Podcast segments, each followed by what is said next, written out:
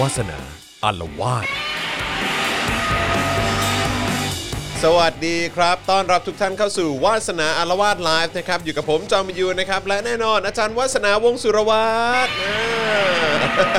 สวัสดีอาจารย์วัฒนาด้วยนะครับ ส สวั วัส สดี ดีค ครั รับ บ สวัสดีครับนะฮะ อ่ะโอเค อยู่ด้วยกันพร้อมกับเสียงของก็ซิล่าเปิดมาแต่ต้นเลยนะครับ หลายคนคิดถึงไง เออ นะครับ ก็เลยจัดให้ไป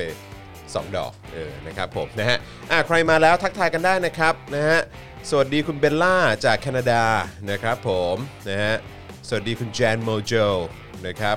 คุณ PH นะฮะ สวัสดีอาจารย์และเอ่อพี่จอนค่ะนะฮะ คุณชัยมงคลสวัสดีครับนะฮะ ทักทายอาจารย์วัฒนาด้วยนะครับ เอ่อคุณ PH บอกว่าวันนี้ฝุ่นเยอะมากระวังระวังกันด้วยนะอืมฝุ่นเยอะจริงๆนะครับเอ่อคุณจูบอกว่าวันนี้วันนี้วันนี้ไม่ชนกับแม่แขกเหรอ ใช่ อ๋อวันนี้ไม่มี ช เหรอฮะ นไม่ อ๋อ ก็วันวันอังคารไง วันนี้เรามาเรามาสลับกับอาจารย์วิโรจน์นะ อ๋ คะ อ เดือนนี้อาจารย์วิโรจน์เกิดจะไม่ว่างวันอังคาร เราก็เลย ครับผม ต้องมาสลับกัน อ่าครับ ค่ะ ผมนะฮะดีครับดูไปทำงานไปจากเจียงไฮ้คุณมอสบอกมานะครับผมนะฮะสวัสดีจากตราดนะครับโอ้ยอยากไปมากเลยตราดเอออยากไปเกาะกูดอืมครับผม แต่เดี๋ยวแต่เดี๋ยว อไป บ่า พั ย กผ่อ นี้บ่ายนี้โค้ชแขกก็ไปเดินตลาด something นะ อ้าวเหรอ ขาขาเขามีรายการบ่ายวันอัง อ๋อ คาร รอบนี้ออกนอกสถานที่ใช่ไหมครับอืมนะฮะจากเยอรมนีตั้งปลุกตีสี่เพื่อการนี้คุณสุพนีบอก กราบ โโห ขอบพระคุณค่ะ คุณสุพนีแฟรงค์ นะครับ สวัสดีนะครับ เยอรมันเป็นไงบ้าง วันก่อนพี่โอ๊ตส่งเอ่อเขาเรียกว่าอะไรเป็นไอพยากรณ์อากาศนะครับ เหมือนแบบไอไออากาศนะเวลานะ เออ เวเตอร์ เออเออ ลบห้าที่นิวยอร์ก นิวยอร์ก ตอนนี้นิวยอร์กก็ก็ลบห้านะฮะ เดือนกุมภาเนี่ยจริงๆแล้วจะจะเป็นเดือนที่หนาวที่สุดนะคะในในขั้วโลกเขาเรียกอะไรในซีกโลกเหนือส่วน อ่า ใหญ่ ครับผมนะฮะก็จำได้ว่าเคยเคยไปนิวยอร์กตอนช่วงประมาณเนี้ยแล้วก็แบบหนาวมาก หนาวมาก หนาวแบบหนาวแบบเตรียมเสื้อผ้าไปแบบไม่ดีอะ่ะแล้วก็กลายเป็นว่าหนาวจนคลื่นไส้อะ่ะ หนาวจนคลื่นไส้ เออหนาวจน จอห์นวิน คลื่น ยู ไส้ มีโมเมนต์นั้น จริงแล้วแบบว่าจะอ้วกอะ่ะแล้วดีว่าอาจารย์วินัยก็แบบว่าปะปะปะเราเดินเข้าไปในตึกนี้ก่อนละกัน ตอนนั้นคือไปเจออาจารย์วินัยไง อ๋อที่นิวยอร์กใช่ ใช่ ไหม เออนะครับโอ้โห สุดยอดมากนะครับผมนะฮะอ่ะวันนี้เดี๋ยวเราจะมาคุยกันนะครับ ในประเด็นเกี่ยวกับเรื่องของการรัฐประหารนะครับ ซึ่งเพิ่งเกิดไปสดๆร้อนๆเลยนะครับ เมื่อวานนี้ที่เมียนมานะครับนะฮะหลังจากมีการเลือกตั้งกันไปด้วยนะนะฮะแล้วก็ NLD ก็ชนะไปได้ได้ไป 300 กว่าที่นั่งอะ อ่า เออ คงผล นะครับ พอ ส่วน สมควร พรรค พรรคเอ่อ US อะไร USDP ป่ะหรือผมผมไม่แน่ใจเอ่อที่เป็นพรรคที่กองทัพสนับสนุนเนี่ย เออเออ ได้ไปแค่ 33 ที่นั่งเองมั้ง ค่ะ นะฮะแล้วก็กองทัพก็บอกว่าไม่ได้แล้ว แบบนี้ เป็นการขี้โกง กองทัพจะเอ่อขอเสนอตัวเข้าไปนับคะแนนให้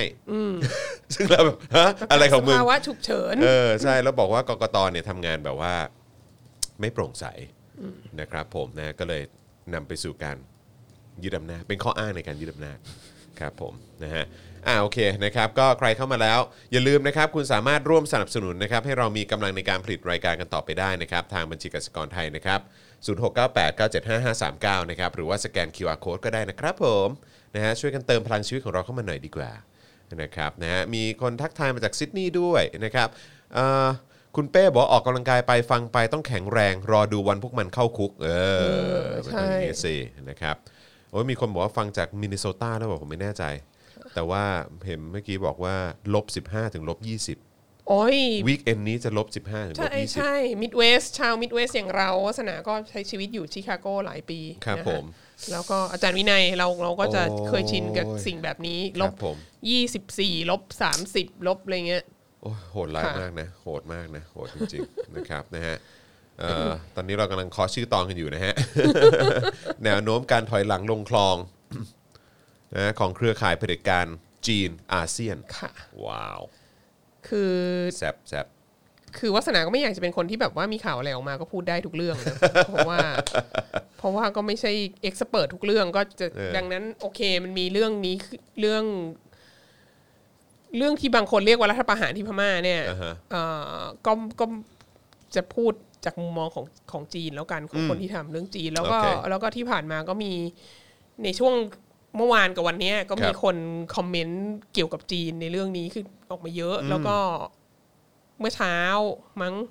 หรือเมื่อคืนก็ไม่รู้ว่าก็มีสเตทเมนต์ออกมาจากรัฐบาลจีนกับเรื่องนี้แล้ว อ๋อเหรอฮะ เออ รัฐบาลจีนมีมี มีสเตทเมนต์เกี่ยวกับ เหรอฮะ เรื่องนี้แล้ว ซึ่งก็ก็เออก็ก็น่าสนใจ น่าสนใจว่าสเตทเมนต์ของรัฐบาลจีนกับสเตทเมนต์ของรัฐบาลอาเซียนหลาย ๆ ประเทศเนี่ยมันไม่มันไม่เหมือนกัน ของไทยยังไม่มีเลยมั้ง อ๋อของไทยมีมีคนโปรดคุณไงลุงป้อมอ่ะ ลุงป้อมแถลงการแล้วเหรอ ไม่ได้แถลงลุงป้อมแค่บอกนะข่าวว่า it's their internal affairs อ่าครับ มันเป็น ผ เรื่องของเขามันเป็น อ๋อ กิจการภายในอะไร โอเค เงี้ยเอ เอ อ อแต่ว่าแต่ว่าคือถ้าเกิดว่าพูดถึงเป็นแถลงการอย่างเป็นทางการเนี่ยไม่มีเนาะเพราะว่าจอ ยัง จอ ยัง จอไม่เห็นนะ ยังไม่ จอไม่ มี เห็นนะ ใช่ เออ ใช่ แต่ถ้าถ้ามีแถลงการออกมาก็คงตลกอ่ะ เข้าใจปะ จริง ๆ แล้ว อ่ะ เป็ เมื่ นแถอวา ล น งการ เนี่ย จากรัฐบาลเผด็จการเหมือนกัน วาสนาโดนดัก ทำไมฮะ เมื่อวานเนี้ยบอกเลย อันนี้ต้องยอมรับเลยว่าโดนดัก โดนดักว่าม าก โดนโดนพี่แขกคำปากาหลอกนะฮะ ทำไมฮะ ก็คือพี่แขกอ่ะก็เขียนแถลงการออกมาคือพี่แขกบอกว่าในในทวิตเตอร์ อ่าฮะ นะบอกว่าช่วยรัฐบาลเขียนแถลงการ แล้วก็เป็นสเตทเมนต์ออกมา อ่า แล้ววาสนาก็อ่าน อ่าฮะ อ่านสเตทเมนต์นั้นๆน่ะ ครับ แต่ว่าไม่ได้ ครับ อ่านว่าพี่พี่แขกเขียนว่าช่วยรัฐบาลแถลงการ เออ คือพี่แขกอะก็มีความรู้สึกว่ารัฐบาลไม่ออกมาแสดงความคิดเห็นอะไรสักทีอะไรเงี้ยไม่แถลงไม่อะไรสักทีเนี่ย พี่แขกก็ห่วงว่าเขาไม่ว่างหรือเปล่าหรือพี่แขกเขียนช่วยเขียนแถลงการให้ทีนี้วาสนาเห็นเห็นทวิตอันเนี้ยผ่านๆอ่ะ ก็อ่านไอ้ตรงที่พี่แขกเขียน เนี่ยในเครื่องหมายคำพูดอ่ะเขาใส่โค้ดมาใช่ไหม อ่าฮะ เราก็นึกว่าเขาโค้ดคนอื่นมาอะไรเงี้ย อ่าฮะ แล้วแบบสเตทเมนต์ที่พี่แขกเขียนน่ะมันเนียนมากอะ มันเนียนมากคือแบบ เราก็เชื่อจริง ๆ ว่านี้มันเป็นแถลงการอะไรเงี้ย ไหนอะ แล้วความน่า เดี๋ย สนใจ เดี๋ยว เดี๋ยวก่อน เสิร์ช เดี๋ยวเออนะเดี๋ เดี๋ย ยว ว เดี๋ยวเดี๋ยวเดี๋ยวเดี๋ยวเดี๋ยวให้อาจารย์แบงค์เปิดกันนะฮะเออนะครับนะฮะในในทวิตเตอร์ เอ นะ อ เออ ทวิตของของคำพกาเมื่อวานเนี้ย คือ นั่นไงเออเออ ภาษามันเนียน เดี๋ยวนะ ลงมาอีกค่ะลงมาอีก ลงมาอีกลงมาอีกอ่าเดี๋ยวนะ มันเป็นมันเป็นคำพูดอะ เออเลยละเลยละ เลยละ จำว่า เลยละขึ้นไป เออ ขึ้นไปมันเป็นมัน คืออันนี้พี่แขก อ่าช่วย อ่า นี่ไงนี่ไง ะช่วยรัฐบาลร่างแถลงการอ่าเดี๋ยวเดี๋ยวเดี๋ยวขึ้นจอก็ได้นะฮะ อ่า เออปึ๊บโอเค ครับ รัฐบาลไทยยึดถือในแนวทางไม่ก้าวก่าย แทรกแซงกิจการภายในประเทศเพื่อนบ้าน เราเคารพเจตนารมณ์ของประชาชนเมียนมาและมั่นใจว่าผู้นำประเทศเมียนมาย่อมปรารถนาความผาสุกของชาวเมียนมาเช่นเดียวกับที่รัฐบาลไทยอ๋อแล้วก็พับ เออ พับใหม่ เออใช่แล้วคือแบบเราเห็นคือจะบอกว่าอันเนี้ยพี่แขกพี่แขกแต่งขึ้นมาเองสิ่งนี้คือคำพกาแต่งเอ ครับ ง ผม ใช่ไหมแล้วเรา ครั ก็ บผม เราก็แวบอ่านแล้วเราก็เนียนมากคือมันเนียนมาก โคตรเนียน มันเนียนมากแล้วเราก็แบบมันสาเหตุที่เรารู้สึกว่ามันเนียนมากอ่ะ ครับ เพราะว่าไอ้คำเนี้ยมันเป็นคำของรัฐบาลจีนที่รัฐบาลจีนใช้มาโดยตลอด อ๋อเหรอฮะ ตั้งแต่แบบว่าการประชุมเอ่อเอเชียแอฟริกันที่บันดุงเมื่อปี 1955 โอ้โห เออคือเกินครึ่งศตวรรษมาแล้วอะรัฐบาลจีนก็จะยึดมั่นถือมั่นกับความไม่แทรกแซงกิจการภายในอะ ครับผม เออ แล้วเราก็เลยแบบ เราก็เห็นอันนี้เราก็โอ้โหมันมันเนียนมาก เพราะเราก็คิดว่า อีรัฐบาลไทยอะก็ต้องแบบว่าทำหน้าที่เป็นรัฐบาการที่ดี แล้วก็ ครับ แล้วก็ก๊อปก๊อปสเตทเมนต์เข้ามาใช่ไหม ผม แล้ว ชอบผมชอบคำว่าผาสุกมาก เออใช่ไอ้คำคำว่าผาสุกเนี่ยมันก็ชอบใช้มากเป็นคำที่รัฐบาลจีน เออ ชอบใช้มากเวลาแปลเป็นไทยนะ อ่าฮะอ่าฮะ แล้วก็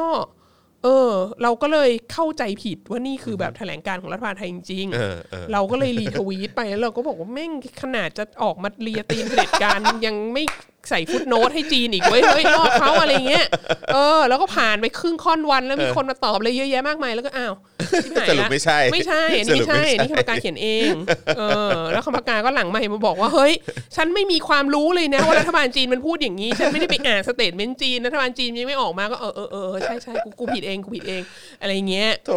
แต่ว่าอันเนี้ยก็เลยน่าสนใจไงว่าแล้วพอหลังพอหลังจากนั้นก็มีข่าวว่าลุงป้อมอะบอกว่า อันนี้มันเป็นกิจการภายในของเขาใช่ไหม อ่า เอ อ่าใช่ อ ใช่ใช่ นั่นคือสเตทเมนต์สั้น ๆ ของลุงป้อมที่บอกนักข่าวในช่วงที่ตื่นขึ้นมาอะไร ครับ เงี้ย ครับ เออ แต่ว่าพอวันนี้เห็นสเตทเมนต์ของรัฐบาลจีนน่ะมันไม่เป็นเป็นในทางนั้นน่ะ เออ มันก็น่าสนใจว่าเฮ้ย มันนี่มันอะไรอะไรอะไรมันเกิดขึ้นอะไรเงี้ย น่าสนใจนะ เออ น่าสนใจนะ ดังนั้นก็เลยคิดว่าเออนะไอไอเรื่องไอเรื่องไม่แทรกแซงกิจการภายในนาราทีของการไม่แทรกแซงกิจการภายใน ก็เป็นเรื่องที่น่าจะมาคุยกันว่า เอ้ย โอเค มันมันมีที่มาที่ไปยังไง แล้วก็ ดี เอ๊ะ ครับ ทำไมรอบนี้แบบ รัฐบาลจีนพลิกโผ ไม่ใช้คำว่าไม่แทรกแซงกิจการภายใน ซึ่งใช้มา โอเค ตลอด 500 ชาติที่ผ่านมา น่า อะไร สน เงี้ย ใจมาก ค่ะ น่าสนใจมากเดี๋ยวเราจะคุยประเด็นนี้กันนะครับ ค่ะ นะฮะคุณเลนินบอกว่าอ้าวอาจารย์วัฒนาโดนแกง ใช่ใช่เมื่อวานเนี่ยโดนแกงเต็มๆเลยนะ เอ ฮะ อคุณสวรรณีบอกว่ามาสายค่ะ เอาไป 100 ดวง โอ้ยขอบคุณ ขอบคุณ มากครับ ค่ะ นะฮะขอบคุณนะครับผม โอ้นอกจากฝุ่นจะเยอะแล้ววันนี้ก็น้ำก็เค็มด้วยนะ น้ำเค็มมาก กาแฟ ำเค็ม นี่แบบ มากกาแฟเค็มใช่ไหม กาแฟเค็มฮะ ใช่ เมื่อวานผมกินผมก็เอ้ยโอ้โหทำไมกาแฟมันเค็มจังวะ งงมากเลยแบบ ไม่เข้าใจจริง ๆ เออ นะครับ แต่ว่าก็ อ่ะ โอเค เดี๋ยว ได้ฟิได้ฟิลเหมือนกาแฟร่วมสาบานนะกรีดเลือด เลือดผสมลงไปด้วยอะไรเงี้ย เออคงงั้นเออเซ็งเลย เออ นะครับ นะฮะอ่าคุณรัตินันลีบอกว่ามาสายเศร้าอดดูตั้งแต่ต้นเลย ไม่เป็นไรครับ ไม่ ผ เป็น ม ไรค่ะ นะฮะ hello from อะไรฮะเนี่ย ส่งมาเป็นภาษาจีนเลย เออ นะครับ นะฮะ อ๋อสิงสิงสิงคโปร์ค่ะ อ๋อ สิงคโปร์ เออ ครับผม นะฮะ คุณจูนเมคอัพบอกว่าโดนแกงหม้อใหญ่เลยค่ะ ใช่ค่ะ นะครับนะฮะคุณจะจะรีวันเชรีวันนะฮะบอกว่าแล้วข่าวไต้หวันกับจีนเป็นยังไงบ้างคะอ๋อ ค่ะ อ่ะเดี๋ยว ก็ เดี๋ยว ก็อาจจะ เดี๋ยว วนๆไป เดี๋ยว แตะนิด เดี๋ยว นึง วนๆไปแตะแน่นอน เง นะครับ ะ ผมนะฮะอ่ะระหว่างนี้ขอความกรุณาทุกท่านนะครับนะฮะช่วยกันกดไลค์แล้วก็สิ่งที่สำคัญที่สุดก็คือช่วยกดแชร์ให้ด้วยนะครับผมนะฮะยังไงรบกวนกดแชร์ให้ด้วยนะครับนะฮะวันนี้ขออภัยนะฮะคือน้ำน้ำมันเค็มมากแล้วก็ไดเสีย ไดเบาผมเสีย ตอนอยู่นี่มีปัญ หา มากนะอาบน้ำล้างหน้าด้วยน้ำนี้ก็สิวก็จะขึ้นอะไรเงี้ย เฮ้ยผมโชคดีผมสิวไม่ขึ้น อ่า ผมโชคดีมากแต่ว่าคือหลาย ๆ คนที่ผมรู้จักนี่หลายคนนี่ลำบากมากเพราะว่าสิวขึ้นเป็น เออ ผดเป็นผื่นอะไรกันเต็มเลย อันเนี้ยคือเราคิดว่า การประปาควรจะต้องแบบลดค่าน้ำหรือเปล่าคือไม่ควรจะเก็บค่าน้ำแล้วนะถ้ามันแบบอาบน้ำก็ไม่ได้อะไรก็ไม่ได้แล้วนี่จะจะยังไงจะต้องซื้อน้ำขวดมา ล้างหน้า เออ หรืออะไรเงี้ย คือถึงกับซื้อน้ำขวดล้างหน้านี่ผมยังไม่แน่ใจนะแต่ว่าคือที่แน่ ๆ ผมคงจะต้องแบบต้องซื้ออาจจะต้องซื้อน้ำขวดมามามาดื่มแล้วแหละ เออ คือเป็นห่วงตอนนี้เป็นห่วงแมวมากนะฮะ เอ แม อ ว ไต กินน้ำ อะไรเงี้ย เออ เออแบบโอ้ยไม่ไหว อุตส่าห์ อะ ให้กินอาหารโซเดียมต่ำแล้วก็ยังจะได้โซเดียม ก็ จาก นั่นนะดินั่นนะดิคือมันใช่เรื่อน้ำประปาง ไหม ซึ่งเป็ อะ นน้ำทะเลนะฮะ เออ ไม่ไหว มันใช่เรื่องไหมอะเออนะครับนะฮะอ่ะโอเคเดี๋ยวอีกสักครู่หนึ่งนะครับ เดี๋ยวเราจะเริ่มต้น เอ่อเนื้อหาของเรากันแล้วนะครับ เพราะฉะนั้นย้ำอีกครั้งนะครับ ขอความกรุณาทุกท่านนะครับ ช่วยกันกดไลค์แล้วก็สำคัญที่สุดเลยกดแชร์ให้ด้วยนะครับนะฮะแล้วก็ทักทายเข้ามาได้นะครับ คุณรัตินันลีบอกว่าอ๋อจากสิงคโปร์ที่เดิมใช่ใช่ใช่นะครับผมนะฮะ เดี๋ยวเดี๋ยววัสนาขอกดแชร์นิดนึงนะคะ ได้เลยครับผมนะฮะเอ่อปึ๊บนะฮะการประปาต้องรับผิดชอบสิอืมนะครับผมโอ้ขอบคุณครับคุณโจอี้บอกว่าชอบทรงผม ของผม ทรงผมแบบไม่ได้เซ็ตใช่ไหมฮะ ใช่ฮะ คุณ A1M ใช่ไหมฮะ Channel บอกว่าผ่านเครื่องกรองแล้วก็ยังเค็ม ใช่เค็ม ซึ่งมันผิดปะคือถ้าเกิด คือถ้าผ่าน ถ้าผ่านเครื่องกรองแล้วมันไม่ควรจะเค็มแล้วปะ ใช่ เออ ใช่ไหมฮะ ทักทายจากขอนแก่นครับ ร้อนมาก อืม ไฟตกไฟดับน้ำไม่มาน้ำแดงไม่รับผิดชอบที่เราติดค่าน้ำไฟค่าไฟ 2 เดือนยกหม้อละโอ้โหครับ ผมนะคุณซีซีบอกมา ไอ้นี้ด้วยนะ ครับผม มีการล็อกมิเตอร์อย่างเร็วเลยอ่ะ ล็อกมิเตอร์ใช่ไหมเออ นะครับผม ดิฉันนี่เคยถึงขั้นแบบแบบยกมิเตอร์หายไปเลย ขนาดนั้นเลยเหรอ โอ้ยตายละ อะไรมันจะขนาดนั้น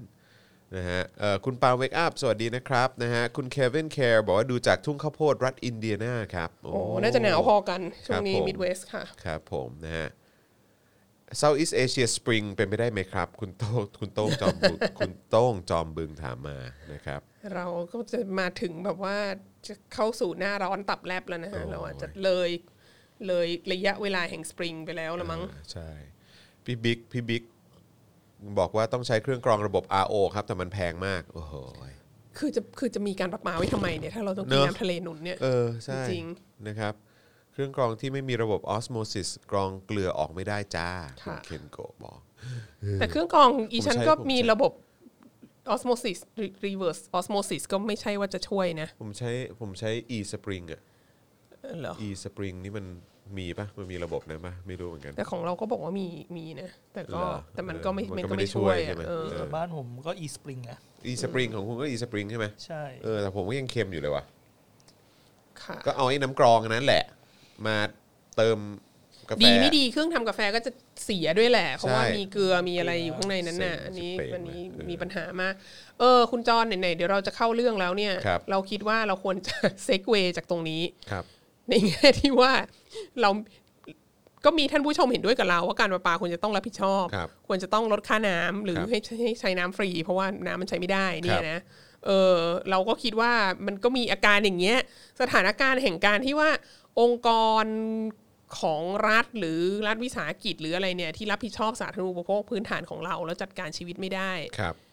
แล้วก็จะยังเก็บค่าบริการเท่าเดิมอะไร ครั เงี้ย ครับ จริงๆ รัฐบาลก็เหมือนกันนะเก็บภาษีเท่าเดิมแต่ว่าอยู่แบบ ไม่ได้ทำอะไรให้ชีวิตดีขึ้นเนี่ย มันก็ควรจะเราเราในฐานะผู้บริโภคอ่ะก็ควรจะเรียกร้องได้ไหมอะไรเงี้ย ครับ มันก็เชื่อมโยงมาถึงเรื่องที่เรื่องที่กระทบกระเทือนกับวาสนาโดยตรงในฐานะการเป็นอาจารย์มหาลัยเนอะ ครับผม เออล่าสุดก็มี movement ของนิสิตนักศึกษาหลาย ๆ แห่งที่ ครับ เรียกร้องว่า ถ้าเผื่อว่ามหาวิทยาลัยจะให้เรียนออนไลน์อะไรเงี้ยเออก็ควรจะลดค่าเทอม ครับ ลดค่าเทอมอย่าง significant ด้วย ครับ ควรจะลดควรจะลด 50%อันนี้ ครับ อันนี้เป็นแคมเปญของของของนิสิตจุฬา ครับ นะฮะแล้วก็ของที่อื่นก็มีเรียกร้องต่างกันไปนะฮะแต่ว่าเอ่อมหาวิทยาลัยก็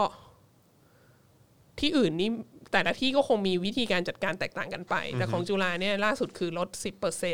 อ๋อลดสิบเปอร์ ล เซ็ ด นต์ สิเปอร์เซ็นเท่านั้น แต่ว่าก็ประกาศว่าโอเค ตอนเนี้ยมันมันวิกฤตน้อยลงแล้ว ก็ ครับ ให้กลับมาเรียนในห้องเรียนได้เอ่อซึ่งตัวเองก็มองว่าเขาอาจจะเป็นความพยายามในการที่จะลดแรงกดดันที่บท ที่มี เรื่อง คนเรีย การ กร้อง เรียนออนไลน์ เกี่ยวกับ อะ เรื่องของการลด ไร ราคา เงี้ย อ่าฮะ แล้วก็เรียกร้องให้ลดลดค่าเทอมห้าสิบเปอร์เซ็นต์ ครับ ก็เลยก็เลยประกาศออกมาว่า ไม่ไม่เป็นไรมามาเรียนมาเรียนในห้องเรียนได้แล้วบางส่วน ครั อะ บ ไรอย่างเงี้ยแบบให้เป็นวิจารณญาณให้อยู่ในดุลพินิษของอาจารย์ผู้สอนและแต่ละ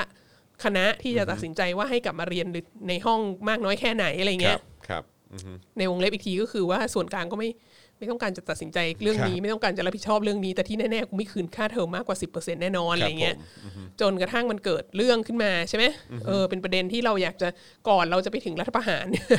ขอขอขอมาพูดประเด็นนี้นิด ก็ นึง ก็คุยกันกับกับคุณจรมาก่อนหน้านี้ว่าเออก็ก็ถามอาจารย์มหาลัยซิรู้สึกยังไงกับข่าวที่เกิดขึ้นนะคะ ใช่ ค่ะ นะครับเพราะก็มีข่าวที่ว่าเป็นเด็กปี 2 ใช่ไหมครับนะฮะนักศึกษาหญิงปี2นะฮะมหาวิทยาลัยดังในกรุงเทพนะฮะตัดสินใจจบชีวิตด้วยการผูกคอนะครับโดยครอบครัวผู้เสียชีวิตเผยว่าเพิ่งไปหาหมอหลังเรียนออนไลน์หนักจนนอนไม่หลับนะฮะด้านอาจารย์จุฬาเตือนมหาวิทยาลัยต้องใส่ใจลงรายละเอียดดูแล well-being ของนิสิตนักศึกษานะครับโดยข้อมูล พบว่าผู้เสียชีวิตอยู่ชั้นปี 2 คณะวิทยาศาสตร์ของมหาวิทยาลัยแห่งหนึ่ง เป็นเด็กเรียนดีมาตลอดเลยนะครับ แต่ภายหลังเนี่ย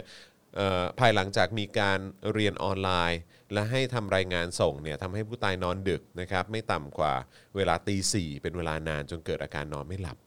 ทางครอบครัวก็เลยพาไปหาหมอ แล้วก็ให้รับประทานยานอนหลับนะครับ ก่อนที่จะรู้สึกว่าผู้ตายดูมีอาการมึนงง ก็เลยแนะนำว่าให้หยุดพักการเรียนไว้ก่อน แล้วก็มาพบว่าเสียชีวิตในเวลาต่อมา คือทีแรกบอกว่ามหาวิทยาลัยชื่อดังใช่ไหม ครับผม แล้วก็นักศึกษานิสิตนักศึกษาเนี่ยอยู่หอย่านปทุมวันน่ะ อ่า ทีแรก ครับผม เรานึกว่าเป็นช่างกลปทุมวันละ วาย เอ ไม่ อ ใช่ครับ แต่ ผม ว่าพอตอนหลังอ่ะก็มี Facebook ของอาจารย์อัธพลใช่ไหม อาเอ่ออาจารย์อัธพลอนันตวรชกุลใช่ไหมครับ ที่ จากครุศาสตร์ ที่ครุศาสตร์จุฬา ครับ ที่ ผม ที่มาที่มาคอมเมนต์เรื่องนี้นะฮะ ใช่ แล้ ก็ วก็ พูดถึงประเด็นเรื่องของอะไรนะ ลดค่าเทอม 10%ด้วย ใช่ แล้วท้ายที่สุดก็ขอแสดงความเสียใจกับครอบครัว ครับ นิสิตด้วยก็เลยอ๋อโอเค สรุปว่าที่เรานี่เอง ครับผม ค่ะ เศร้าเนาะ แล้วก็ก็ก็ก็เป็นก็เป็นประเด็นใหญ่มากก็คือคือเมื่อเมื่อวานก็มีเหตุอันจะต้องกลับเข้าไปที่ออฟฟิศเนอะคือตอนนี้ทำงานแล้วบ่ายนี้ก็จะมีสอนแต่ก็สอนออนไลน์อยู่อะไรเงี้ ค ย รับ แล้วก็สถานการณ์ที่เป็นอยู่ตอนนี้ก็คือ ก็คือ ทางคณะก็แจ้งมาว่า โอเค เปิดทำการแล้ว คือหมายถึงว่าอาจารย์จะเข้าไปที่ออฟฟิศเนี่ยเข้าได้เลยไม่ต้องขออนุญาต ครับ เอ่อเจ้าหน้าที่ก็ก็ให้มาทำงานที่ที่คณะได้อะไรเงี้ยเอ่อไม่ต้องก็คือให้ได้มาทำงานอาทิตย์ละสามวันหรือสี่วันแล้วแต่จะตกลงกันอะไรอย่าง ครั งี้ บ ใช่ไหมแต่ว่าเอ่อส่วนเรื่องการเรียนการสอนเนี่ยให้ให้อยู่ในดุลพินิษของอาจารย์ ครับ ว่าจะให้เรียนกันอย่างไรอะไรเงี้ยทีนี้พอบอกว่าให้อยู่ในดุลพินิษของอาจารย์เนี่ยเอ่อก็อย่างแรกที่ต้องทำก็คืออาจารย์จะต้องถามนักเรียนว่าเรากลับไปเรียนในชั้นเรียน กันไหมอะไรเงี้ยเขาให้เรากลับไปเรียนในชั้นเรียนได้แล้ว มีมีความต้องการจะกลับไปเรียน มากน้อยแค่ไหน อยาก มีความเป็นไปได้ อยาก ในการที่จะกลับ ไปอยู่ในบรรยากาไปศแบบนั้นไหม เออมากน้อยแค่ไหนอย่างไรใช่ไหม ครับ ซึ่งอันเนี้ยวาสนายังไม่ได้ถาม ครับ เพราะว่ากว่าข่าวมันจะออกมาก็คือวันพฤหัสบ่าย ครับ แล้ววาสนาสอนอังคารบ่ายพุธบ่ายพฤหัสเช้าใช่ไหมดังนั้นข่าวมันออกมาพฤหัสบ่ายอาทิตย์ที่แล้วเนี่คยรับ ก็เลยผยัง ม ไม่ได้ถามก็ ไม่ คือ ทัน อาทิตย์นี้ ละ ก็จะเป็นเวลาที่จะต้องถาม คนที่อยู่ในชั้นเรียนของตัวเอง แต่ว่า ครับ ก็มีเพื่อนร่วมงานนะอาจารย์ท่านอื่น ๆ ที่ก็ลองถามนิสิตดูบ้างนะฮะก็มีสถานการณ์ที่จะเกิดขึ้นส่วนใหญ่ก็คือสมมติชั้นคือ มันมีข้อกำหนดมาว่าถ้าชั้นเรียนที่นักเรียนเกิน 60 คนน่ะต้องสอนออนไลน์ทั้งหมดอย่างเดียวเท่านั้น เพราะว่ามันเป็นไปไม่ได้ที่จะจัดห้องเรียนแบบ social distancing ครับ เพราะมันไม่มีห้องไหนใหญ่พอที่จะให้นั่งที่เว้นที่ ห่างกันได้ขนาดนั้น ได้แล้วยิ่งแบบชั้นเรียนที่แบบ 300 คนอย่างวิชาพื้นฐานอะไรทำตะวันออกอะไรเงี้ย ครับ ที่วาสนาจะสอนเทอมหน้าเนี่ย ครับ ถ้ามันยังเป็นเช่นนั้นอยู่เนี่ยนะก็คือว่าต้องออนไลน์อย่างเดียว เพราะว่ามันไม่มีที่ให้คนนั่งเยอะห่างกันขนาดนั้นอะไรอย่างงี้ใช่ไหมแต่ว่า ถ้าเผื่อว่าน้อยกว่า 60 คนลงมามันอาจจะจัดหาอะไรบางอย่างได้นะฮะทีนี้มันก็จะเกิดอาการว่า สถานการณ์ที่เกิดขึ้นก็คืออย่างเช่น วิชาต่างๆเนี่ยที่ที่โดยมาตรฐานชั้นเรียนก็ประมาณ 20 กว่าคน 30 คนอะไรเงี้ย ครับ ก็ประมาณครึ่งห้องหรือเกินครึ่งห้อง อย่างน้อยครึ่งห้องอะ่ะก็จะอยู่ในกรุงเทพ ครับ แล้วก็โอเคมาได้ แต่ว่าก็จะมีอีกครึ่งห้องหรือน้อยกว่า หรือบางทีมีไม่กี่คนหรอกที่แบบ บ้านอยู่ต่างจังหวัด แล้วก็เนื่องจากมหาวิทยาลัยประกาศไปก่อนหน้า ประกาศไปแล้ นี้ ว ว่าเทอมนี้จะเรียนออนไลน์ทั้งเทอม ครับ เขาก็เลยคืนหอในกรุงเทพเพราะเขาจะจ่ายค่าเช่าหอทำไมในเมื่ออเขาไม่ต้องมาเรียน ครับ ในชั้นเรียนใช่ไหม ครับ แล้วก็อยู่ในหอก็อาจจะมีปัญหาเน็ตไม่เสถียรโน่นนี้นั้นเขากลับไปอยู่บ้านพ่อแม่เขามันอาจจะสะดวกกว่าอะไรเงี้ ค ย รับ เอ่อไม่ต้องจ่ายค่าเน็ตในกรุงเทพด้วยไปใช้ ใช่ เน็ตที่บ้านใช่ไหม ใช่ เขาก็คืนหออะไรทุกอย่างแล้วเขาก็กลับไปอยู่ ที่บ้าน เอ่อที่บ้านเดิมของเขาที่ต่างจังหวัดอะไรเงี้ย ครับ ทีนี้มันก็มีปัญหาว่า พอยังไม่ทันจะมิดเทอมเลยอะมหาลัยประกาศว่าเอ้ยกลับมาเรียน ที่มหาลัย ที่มหาลัยได้แล้วอ่ะเขาก็แบบแล้วจะยังไงจะหาที่อยู่เช่ายังไงโน้นนี้นั้น แล้วหลายหลายคนก็เป็นแบบปีสี่ที่ที่ที่เทอมนี้เทอมสุดท้ายแล้วอะไรเงี้ย ดังนั้นก็คือ เขาก็ไม่ได้แพลนว่าเขาจะมาอยู่กรุงเทพต่อจากนั้นอีกอะไรเงี้ยมันก็เหมือนแบบกลับมาหาที่เช่าแค่สามเดือนแล้วก็ต้องกลับไปอีกอะไรเงี้ยมันก็ลำบากใช่ไหมเอ่อบางคนก็ไม่ไม่มี ไม่สามารถที่จะกลับมาเรียนในห้องได้ทีนี้ พอเป็นอย่างเงี้ย ถามว่าแล้วมหาวิทยาลัยมีมีฟัซิลิตี้ไหมในการที่ว่าจะจัดการเรียนในห้อง ครับ แล้วก็พร้อมกับจัดการเรียนออนไลน์ไปด้วยพร้อมกัน อันนี้ก็มีก็มีเพื่อนร่วมงานบางส่วนที่พยจะพยายามก็คือก็คือสอนในชั้นเรียนเนี่ยแหละ ครับ แล้วก็เหมือนห้องเขาแบบยี่สิบ20 กว่าคนเนี่ยมีคนกลับมาไม่ได้แค่สี่คนอะไรเงี้ยก็เลยจะลองแบบเจอกันในชั้นเรียนเนี่ยเสร็จแล้วก็ตั้งกล้องแล้วก็ไลฟ์ไปด้วยพร้อมกัน ทีนี้ แต่ก็ไม่รู้ว่าจะสำเร็จไหม เพราะว่าหนึ่งอย่างแรกเลยคืออยู่ต้องมีขาตั้งกล้องที่แบบว่า อาจารย์หามาเองแน่นอน ครั อะ่ะ บ เพราะว่ามันไม่ ทางมหาลัยคงไม่ได้จัด ไม่มี ให้ ฟัซิลิตี้อันนี้ให้ ครับ ใช่ไหม ครับฮะแล้วก็สองก็คือชั้นเรียนน่ะมันไม่ได้แบบ โอ้โหอะคูสติกจัดอะไรขนาดนี้คือ นึกออกไหมเราเรา เสียงมันก็สะท้อนเนอะ เราจัดรายการกันอย่างเงี้ยวันไหนหมาบ้านคุณจรอารมณ์เสีย เราก็ยัง เห่า ได้ยิน อีก เสียงหมาอยู่เลย ใช่ ใช่ไหม ใช่ แต่ว่าเรา ใช่ คิดดูว่าว่ามหาวิทยาลัยที่อยู่กลางเมืองอะ่ะแล้วห้องเรียนมันก็ มันก็ไม่ได้มีการแบบกันเสียงอะไรมากขนาดนั้นอะไรเงี้ยเออเมื่อวานดิฉันมีประชุมตอนตอนห้าโมงเย็นคือเมื่อวานมีทั้งสอนตอนบ่ายและ สอนเสร็จต้องไปประชุมต่อ แล้วก็ประชุมในห้องประชุมของแบบตึกอันใหม่อลังการงานสร้างของจุฬานะ แล้วก็ปิดห้องเปิดแอร์ด้วยนะ ครับ คือห้าโมงเย็นปุ๊บ มีคอนเสิร์ตอันใหญ่มาก ล็อกอะไรก็ไม่รู้อะคือเสียงดังเข้ามาแบบอีฉันแบบ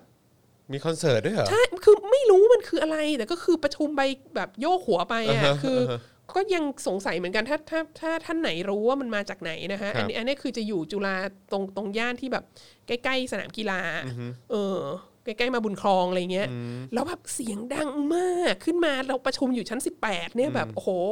แทบจะประชุมไปโยกหัวไปด้วยอะไรเงี้ยแล้วในที่ประชุมนั้นก็ต้องมีคนที่สกายเข้ามา ครับ เพราะว่าเขาไม่สามารถมาประชุมที่จุฬาได้เนี่ย ครับ คือเสียงอีคอนเสิร์ตเนี่ยดังกว่าเสียงสกายปะ นานไหม นานคือคือประชุมตั้งแต่สี่โมงครึ่งถึง หกโมงกว่าเนี่ยคือชั่วโมงตั้งแต่ห้าโมงเป็นต้นไปชั่วโมงกว่าเนี่ยก็คือจนเลิกประชุมแล้วไอ้คอนเสิร์ตนี้ก็ยังไม่จบอ่ะ มี แล้ว ใครมีใครรู้ไหมเนี่ย ว่า เออ ว่า มันมันคือ สิร์ตะไร มันเกิดอะไรขึ้น แล้ว เออ คอนเสิร์ต โอ้โห มันมาก แล้วก็เราก็แบบ โอ้โห นี่เราล็อกดาวน์อยู่เนอะแบบร้านอาหารยังขายเหล้าไม่ได้ แต่ว่าเราสามารถมีคอนเสิร์ตอย่างนี้ได้อะไรเงี้ย แล้วเราก็นั่งคิดว่า เออ นี่เราประชุมกันเนอะแล้วถ้านักเรียนมาเรียนอยู่ในชั้น มัน เรีย จะขนเนี่ย นาดไหนเนาะ แล้วแบบแล้วจะต้องไลฟ์อ่ะจะต้องเอามือถือตั้งแล้วก็ไลฟ์ให้นิสิตที่มาเรียนไม่ได้อยู่ต่างจังหวัดฟังอ่ะแล้วมันไม่มีอะคูสติกไม่มีห้องเรียนที่จัดไว้เพื่อการนั้นเนี่ยมันจะฟังรู้เรื่องไหมนะฮะก็ก็ไม่รู้เหมือนกันอันอันนี้ก็คือก็มีมีเพื่อนร่วมงานเป็นอาจารย์ที่จะพยายามทำเช่นนั้น ครับ นะฮะ ครับ เอ่อแต่ว่าโดยส่วนตัวเราเนี่ยมีความรู้สึกว่าถ้าคลาสของเราเราไปถามอะถ้ามีคนหนึ่งคน มาเรียนไม่ได้เนี่ย ครับ เราก็ต้องสอนออนไลน์ทั้งหมด อ่าใช่ เพราะว่าเรารู้สึกว่าเออมันเป็นสิ่งที่มหาวิทยาลัยได้แถลงไปแล้ว อ่าใช่ใช่ ว่า ใช่ใช่ จะสอนออนไลน์ทั้งเทอม แล้วดังนั้นน่ะมันก็ไม่ใช่ความผิดของนิสิตที่ ใช่ กลับบ้านไปคืนหอไป whatever เพราะ ครับ นี่คือสิ่งที่มหาวิทยาลัยแถลงไปแล้ว แล้วยูไม่มี facility ที่จะแบบ accommodate ทุกคนที่จะทำให้ทุกคนได้แบบเรียน โดยเท่าทั่วถึงกันเนี่ยเรา ครับ คิดว่ามันมันถ้าถ้าในชั้นเรียนของเราอะต่อให้มีแค่คนเดียวที่มาเรียนออนไซต์ไม่ได้อะเราก็ต้องสอนออนไลน์ ซึ่งก็ แล้วเราคิดว่าอันนี้ถ้าถามว่าอันนี้ใครจะต้องรับผิดชอบมันเป็นความผิดของใครเราก็คิดว่ามันก็เป็นความผิดของมหาลัยอะเอ่ะในข้อนี้นะฮะเสร็จแล้วก็มีเอ่อก็มีก็มีเพื่อนร่วมเพื่อนร่วมงานอีกบางท่านที่แบบว่า ถามในชั้นเรียนแล้วนะฮะว่าว่าจะกลับมาเรียนออนไซต์ไหมจะกลับมาเรียนในชั้นเรียนไหมก็ทุกคนก็บอกว่าอยากกลับมาเรียนในชั้นเรียน แม้กระทั่งคนที่อยู่ต่างจังหวัดกับต่างจังหวัดไปแล้ว ก็รู้สึกว่า ขอเวลาอีกสองอาทิตย์เดี๋ยวจะกลับเข้ามาได้อะไรเงี้ยมีที่ให้อยู่ในกรุงเทพได้อะไรเงี้ยแต่ว่าพออาจารย์ผู้สอนน่ะเห็นปฏิกิริยาจากแบบวิชาอื่นที่เหลือทั้งหมด แล้วแบบเฮ้ยน่ากลัวว่าสถานการณ์จะคือแบบ จะมีชั้นเรียนของฉันอยู่ชั้นเดียวเท่านั้นในคณะทั้งคณะอะไรเงี้ยคือไม่เห็นคนอื่นเขากลับมาเลยอะ่ะก็ก็เกิดความกังวลใจอีก ใช่ ว่าแล้วถ้าในลักษณะเนี้ยถ้าให้นิสิตกลับเข้ามา ก็ย้ายจากต่างจังหวัดกลับเข้ามาและอะไรเข้ามาอย่างเงี้ยแล้วมันเกิดอะไรผิดพลาดขึ้นมา อย่างเช่นแบบเกิดมีการ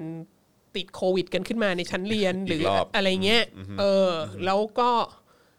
เนื่องจากให้เป็นดุลพินิษของอาจารย์ผู้สอนน่ะ ครับ แล้วถ้าเผื่อว่ามีเขาใช้ดุลพินิษอย่างนั้นคนเดียวอะ่ะแล้วคนอื่นที่เหลือไม่มีใครกล้าใช้เลยอะ่ะเขาก็ไม่กล้าอีกใช่ไหมมันก็เลยเป็นสถานการณ์ที่แบบเฮ้ยมันซับซ้อนมากนะกว่าจะแบบกลับมาเรียนมันไม่ใช่แค่ประกาศว่า โอเค ตอนนี้ไม่ค่อยวิกฤตแล้วกลับมาได้อะไรเงี้ยเออมันมันร้ายแรงพอสมควรเหมือน น่า กัน เห็นใจนิสิตนักศึกษาเนอะ ใช่ น่าเห็นใจมากเลยอะกับสิ่งที่เขาต้องโดนเนี่ย ใช่ แล้วก็ แล้วก็เวลาเรียนออนไลน์เนี่ย ก็ก็เออมันก็มีอิชูว่า นิสิตก็ไม่ชอบเปิดกล้องใช่ไหมไม่ชอบเปิดกล้องวิดีโออเราก็เหมือนเราก็ยืนพูดนั่ง คนเดียว นั่งพูดกับคอมพิวเตอร์อยู่คนเดียวอะไรเงี้ ค ย รับ แต่เราก็ อันนี้เราก็เข้าใจไงเพราะว่าแบบเราก็เห็นใจมากคือเปิดกล้องวิดีโอมา แล้วมันมีคลาสที่เป็นแบบคลาสสัมมนาของปอเอกอะที่ที่มีนักเรียนต่างชาติเรียนเยอะใช่ไหม ครับ แล้วนักเรียนต่างชาติก็มีความอยากจะ parti- participate อยากจะพูดอยากจะนั้นอยากจะนี้อะไรเงี้ยแล้วดังนั้นนักเรียนต่างชาติของอีชันก็เปิดกล้องกันหมดทุกคนเลย แล้วก็พบว่านักเรียนต่างชาติหลายคนมากนั่งอยู่ในสตาร์บัค เลย เออเพราะว่าแบบอยู่ที่บ้านเน็ตไม่เสถียรอะไรเงี้ย เออ หรือแบบเดี๋ยวจะต้องไปธุระต่อแล้วแบบต้องวกมาเข้าคลาสแป๊บหนึ่งอะไรเงี้ยเพราะเขาก็เป็นผู้ใหญ่เขาก็ทำงานแล้วและอะไร ครับ ต่าง ครั ๆ บ ใช่ไหมเราก็เห็นใจ เราก็รู้ว่ามันก็จะต้องมีหลายคนที่แบบว่า ต้องไลน์เขาเรียกอะไรต้องวิดีโอคอลซูมมาจากร้านกาแฟหรือสถานที่สาธารณะบางอย่าง ครับ หรือบางคนที่อยู่แบบอยู่บ้านกับพ่อแม่แล้วแบบมีคนเยอะๆอยู่ในที่นั้น หรือแม้แต่สมาชิกครอบครัวจะพยายามทำเสียงเงียบคือไม่ไม่ไม่รบกวนทางด้านเสียงแล้วอะ่ะแต่มันก็ช่วยไม่ได้ที่เดี๋ยวแป๊บนึงก็จะมีป้าใส่นุ่งสโลงตัวเดียวเดินผ่านข้างหลังอะไรเงี้ยมันก็มีความแบบอับอายอะ่ะมันก็ ครับ คือเข้าไปแทรกแซงในชีวิตความเป็นส่วนตัวของเขาอะไรอย่างนี้ใช่ไหม ครับ เราก็ รู้สึกว่าสิ่งนี้ก็ไม่ใช่สิ่งที่เราจะแบบบังคับเรียกร้องให้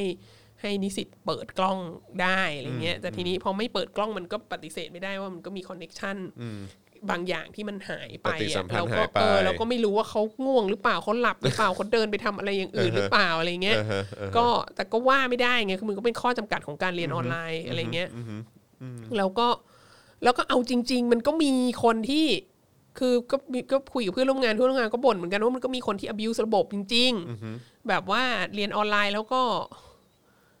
แล้วก็ไม่ไม่ทำกันบ้านเองอะไรเงี้ยระบบแบบ honor system อะไรเงี้ยก็อาจจะใช้ไม่ค่อยได้ หรือว่าตอนที่อาจารย์สอนก็แบบไปทำอย่างอื่นอะไรเงี้ยปิดกล้องปิดไมค์อะไรเราก็ไม่รู้แล้วเขาอยู่หรือเปล่าอะไรเงี้ยแล้วถึ ค ง รับ เวลาพอ ทำข้อสอบออกมาอะไรเงี้ยก็มาโทษว่ามันเป็นระบบการเรียนออนไลน์ที่ทำให้ทำไม่ได้อะไรเงี้ยก็เราก็เชื่อว่ามันก็มีแหละ มันก็คงมีนิสิตนักศึกษาที่ที่ฉวยโอกาสใช่ไหมแต่ว่าในขณะ มาแนวนี้ เดียวกันเนี่ยมันก็ต้องยอมรับว่านี่คือการตัดสินใจ เบื้องต้นเลยมันเป็นการตัดสินใจของผู้บริหาร ที่ตัดสินใจมาอย่างนี้โดยที่ไม่มีความสามารถในการที่จะรองรับปัญหาต่างๆ ที่มันเกิดตามมาได้เยอะอะไรเงี้ยแล้วเราคิดว่าถ้าจะ ถ้าจะถามว่ามันเป็นความผิดของใครมากกว่าเราเราก็อยากจะโทษผู้ใหญ่ก่อนที่จะโทษเด็กอะไรเงี้ยค่ะ แล้วก็ถ้าเป็นไปได้ก็ควรจะลดราคามากกว่านี้หน่อยนะครับ ถูกต้อง เพราะว่ามันมันจริง ๆ คือคือมหาวิทยาลัยเซฟเงิน ใช่ จากการไม่ต้องเสียค่าฟ a ซิลิตี้เนี่ยได้ได้เยอะมาก ได้ จ เยอะ ริง นะ ๆแล้วแล้วคืออย่างเราสอนประวัติศาสตร์อะซึ่งมันก็เป็นวิชาที่ที่เหมือนมาเล่าเล่าคุยคุยๆกันอย่างนี้ใช่ไหมอาจจะมีการดิสคัสเราเราได้ใช้วิธีการขยับการดิสคัสอะไปดิสคัสในเทรดของ Discussion Board ที่อยู่ในแบบฟอรัมออนไลน์ คือเป็นพิมพ์ เป็นพิมพ์ดิสคัสกันในระหว่างสัปดาห์แทนอะไรเงี้ยเอ่อก็เราคิดว่าก็ก็ยังพอทำได้ง่ายหน่อยอะไรเงี้ยมันก็ก็คือลักษณะเหมือนเราแบบเวิร์นเวิร์นๆใน Facebook หรือเถียงกันไปเถียงกันมาในโซเชียลมีเดียอะไรเงี้ยเราก็คิดว่า ในช่องคอมเมนต์ เออเราก็คิดว่านินิสิตก็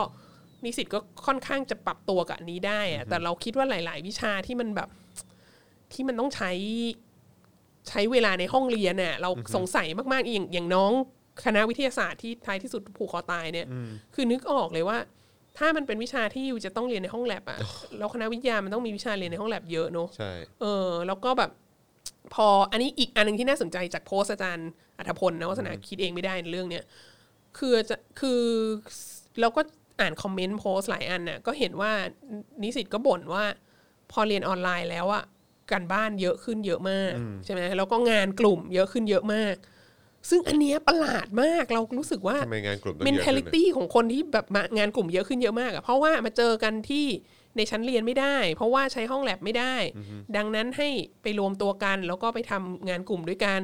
ซึ่งคำถามก็คือถ้าเรามาเจอกันในห้องแลบไม่ได้ เพราะว่า เพราะว่าเรากลัวจะติดโควิดเนี่ย แต่เราก็ผลักภาระให้นิสิตไปเจอกันข้างนอกอะไรเงี้ย แล้วงานกลุ่มนะฮะเป็นงานกลุ่มโดยเฉพาะระดับมหาลัยเนี่ยบอกเลยว่าเป็นต้นตอแห่งความเครียดของนิสิต อันดับต้นๆเลย ที่แบบเป็นโรคซึมเศร้าที่พยายามฆ่าตัวตายที่อะไรทั้งหลายเนี่ย ไล่ไปไล่มาเนี่ย คือโอเคเลิกกับแฟนก็เรื่องหนึ่งทะเลาะกับแฟนก็เรื่องหนึ่งใช่ไหมแต่ว่าอีกเรื่องหนึ่งที่ถ้าไม่ใช่เรื่องชิงรักหักสวานเนี่ยคือเรื่องงานกลุ่ม คืองานกลุ่มที่สั่งมาห้าคนแล้วท้ายที่สุดกูทำคนเดียวแล้วเพื่อนได้คะแนนหมดทุกคนอะไรเงี้ยคือเราก็เคยเป็นเนิร์ดมาก่อนไหม ครับ เราก็เราก็เคยประสบสิ่งนั้นมาก่อน กันทุกคนน่ะอาจารย์มหาลัยอ่ะใน ครับ สมัยที่เราเรียนแล้วทำงานกลุ่มแล้วเพื่อนมันช่วยกันไม่เท่ากันแต่คะแนนได้เท่ากันอะไรเงี้ยก็เราก็คิดว่ามันก็คือจะโทษอาจารย์ ก็โทษไม่ได้เต็มที่อีกอะแหละ เพราะว่าเขาก็ไม่ได้รับการเทรนให้สอนหนังสือออนไลน์ใช่ไหมแล้วอยู่ดีๆ ก็มาบอกเขาล่วงหน้าแค่แบบ ไม่ถึงเดือนน่ะว่าเขาจะต้องสอนหนังสือออนไลน์อ่ะแล้วมันเขาก็จะต้องปรับหาวิธีการที่เขาอยากจะมั่นใจว่านักเรียนแบบทำได้ความรู้มากเท่าที่ควรจะได้อะไรเงี้ยเขาก็หาวิธีเช่นนี้ แต่ว่า ครับ พอทุกคนพอคนจำนวนมากเขาไปอยู่ในคณะที่คนจำนวนมากแก้ไขปัญหาด้วยการให้กันบ้านเพิ่ม หรือสั่งงานกลุ่มอะไรเงี้ยมันก็เลยกลายเป็นว่าชีวิตนี้กันบ้านเพิ่มขึ้นแบบไม่รู้กี่เท่าจากทุกวิชารวมกันเนี่ยที่น้องคนนี้แบบต้องนอนตีสี่ทุกวันอะไรเงี้ยคือ มันพัง เละ เละโดยโดยรอบไปหมดนะฮะ เละ ก็ เละจริง ก็เห็นเห็นใจทุกคนมากจริง ครับผม แล้วก็แล้วก็เห็นด้วยกับกับคอมเมนต์ของอาจารย์รัฐพลมาก ๆ ว่าอันเนี้ยมันต้อง มันต้องดูแลกันเนี่ยแล้วก็จริง ๆแบบ เอออย่างที่อาจารย์อาจารย์อัธพลบอกในในโพสต์ที่แล้วว่าถ้าถ้าเทคแกปเยียได้อะเทคไปก่อน เทคไปเถอะ เอออแต่ว่าถ้าเผื่อว่าไม่สามารถเทคแกปเยียได้ก็ต้องยอมรับว่า พ่อแม่ผู้ปกครองอะอย่างน้อยนะพ่อแม่ผู้ปกครองต้องยอมรับว่าเกรดเทอมนี้ก็ก็ปล่อยปล่อยมันไปเถอะ ใช่ใช่ใช่ใช่ จริง ๆ แล้วอาจจะควรให้แบ เห็ บ นใจเด็กบ้าง อาจจะควรให้ทุกวิชาในในเทอมที่ต้องเรียนออนไลน์ทั้งหมดเนี่ยเป็นพาสเฟลหมดเลยนะ มหาลัยเมืองนอกเขาทำอย่างนี้นะ บางทีเพื่อลดความเครียดของนิสิตอ่ะคือแบบ เอาแค่พาสเฟลอ่ะไม่ต้องมาตัดเกรดว่าใครได้ A B C D เพราะว่า เอาแค่ผ่านหรือไม่ผ่าน เพราะว่า ก็พอ คุณภาพของการให้การศึกษา มันก็มันก็ F แล้วไง ดังนั้นอยู่จะมันเรียกร้องให้เด็กแบบเรียนรู้และอะไรแล้วตัดเกรดเป็น A B C D เนี่ยมันเราคิดว่า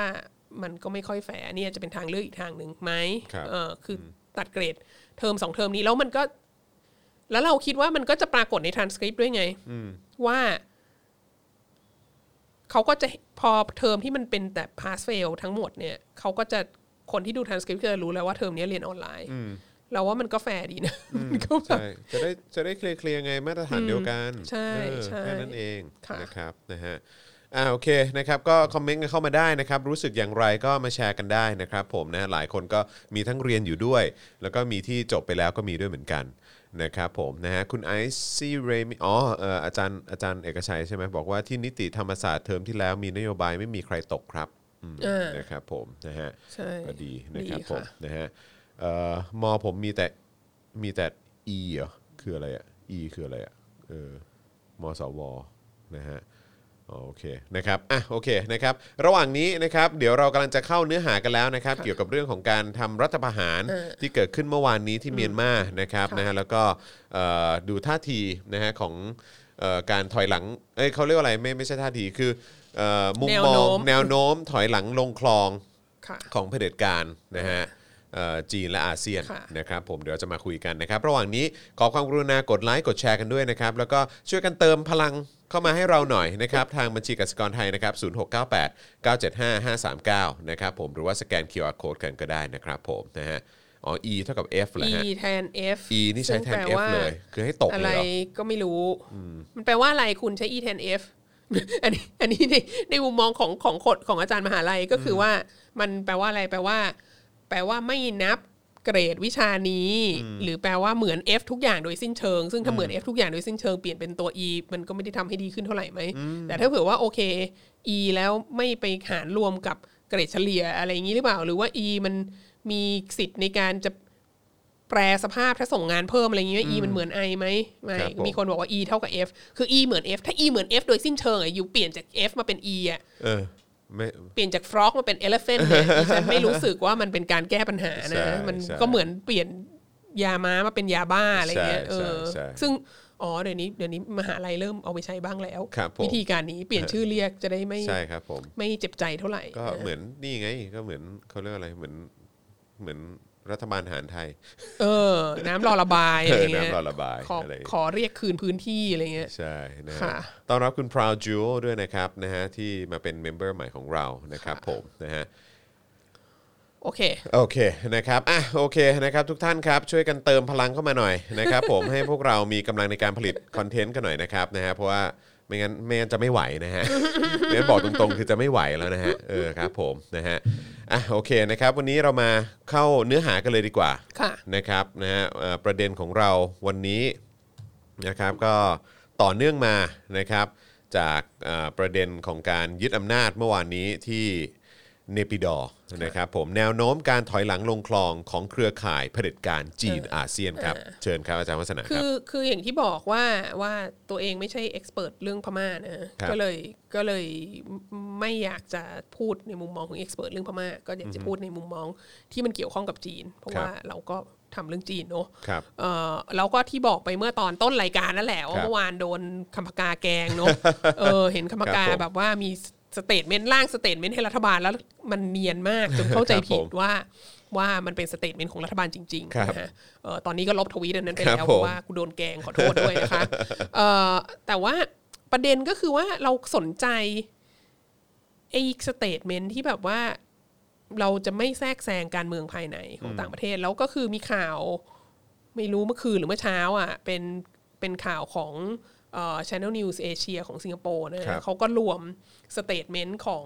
เอ่อรัฐมนตรีต่างประเทศหรือของผู้นำประเทศต่างๆ ในสมาในอาเซียนทั้งหมดน่ะ ครับ ว่า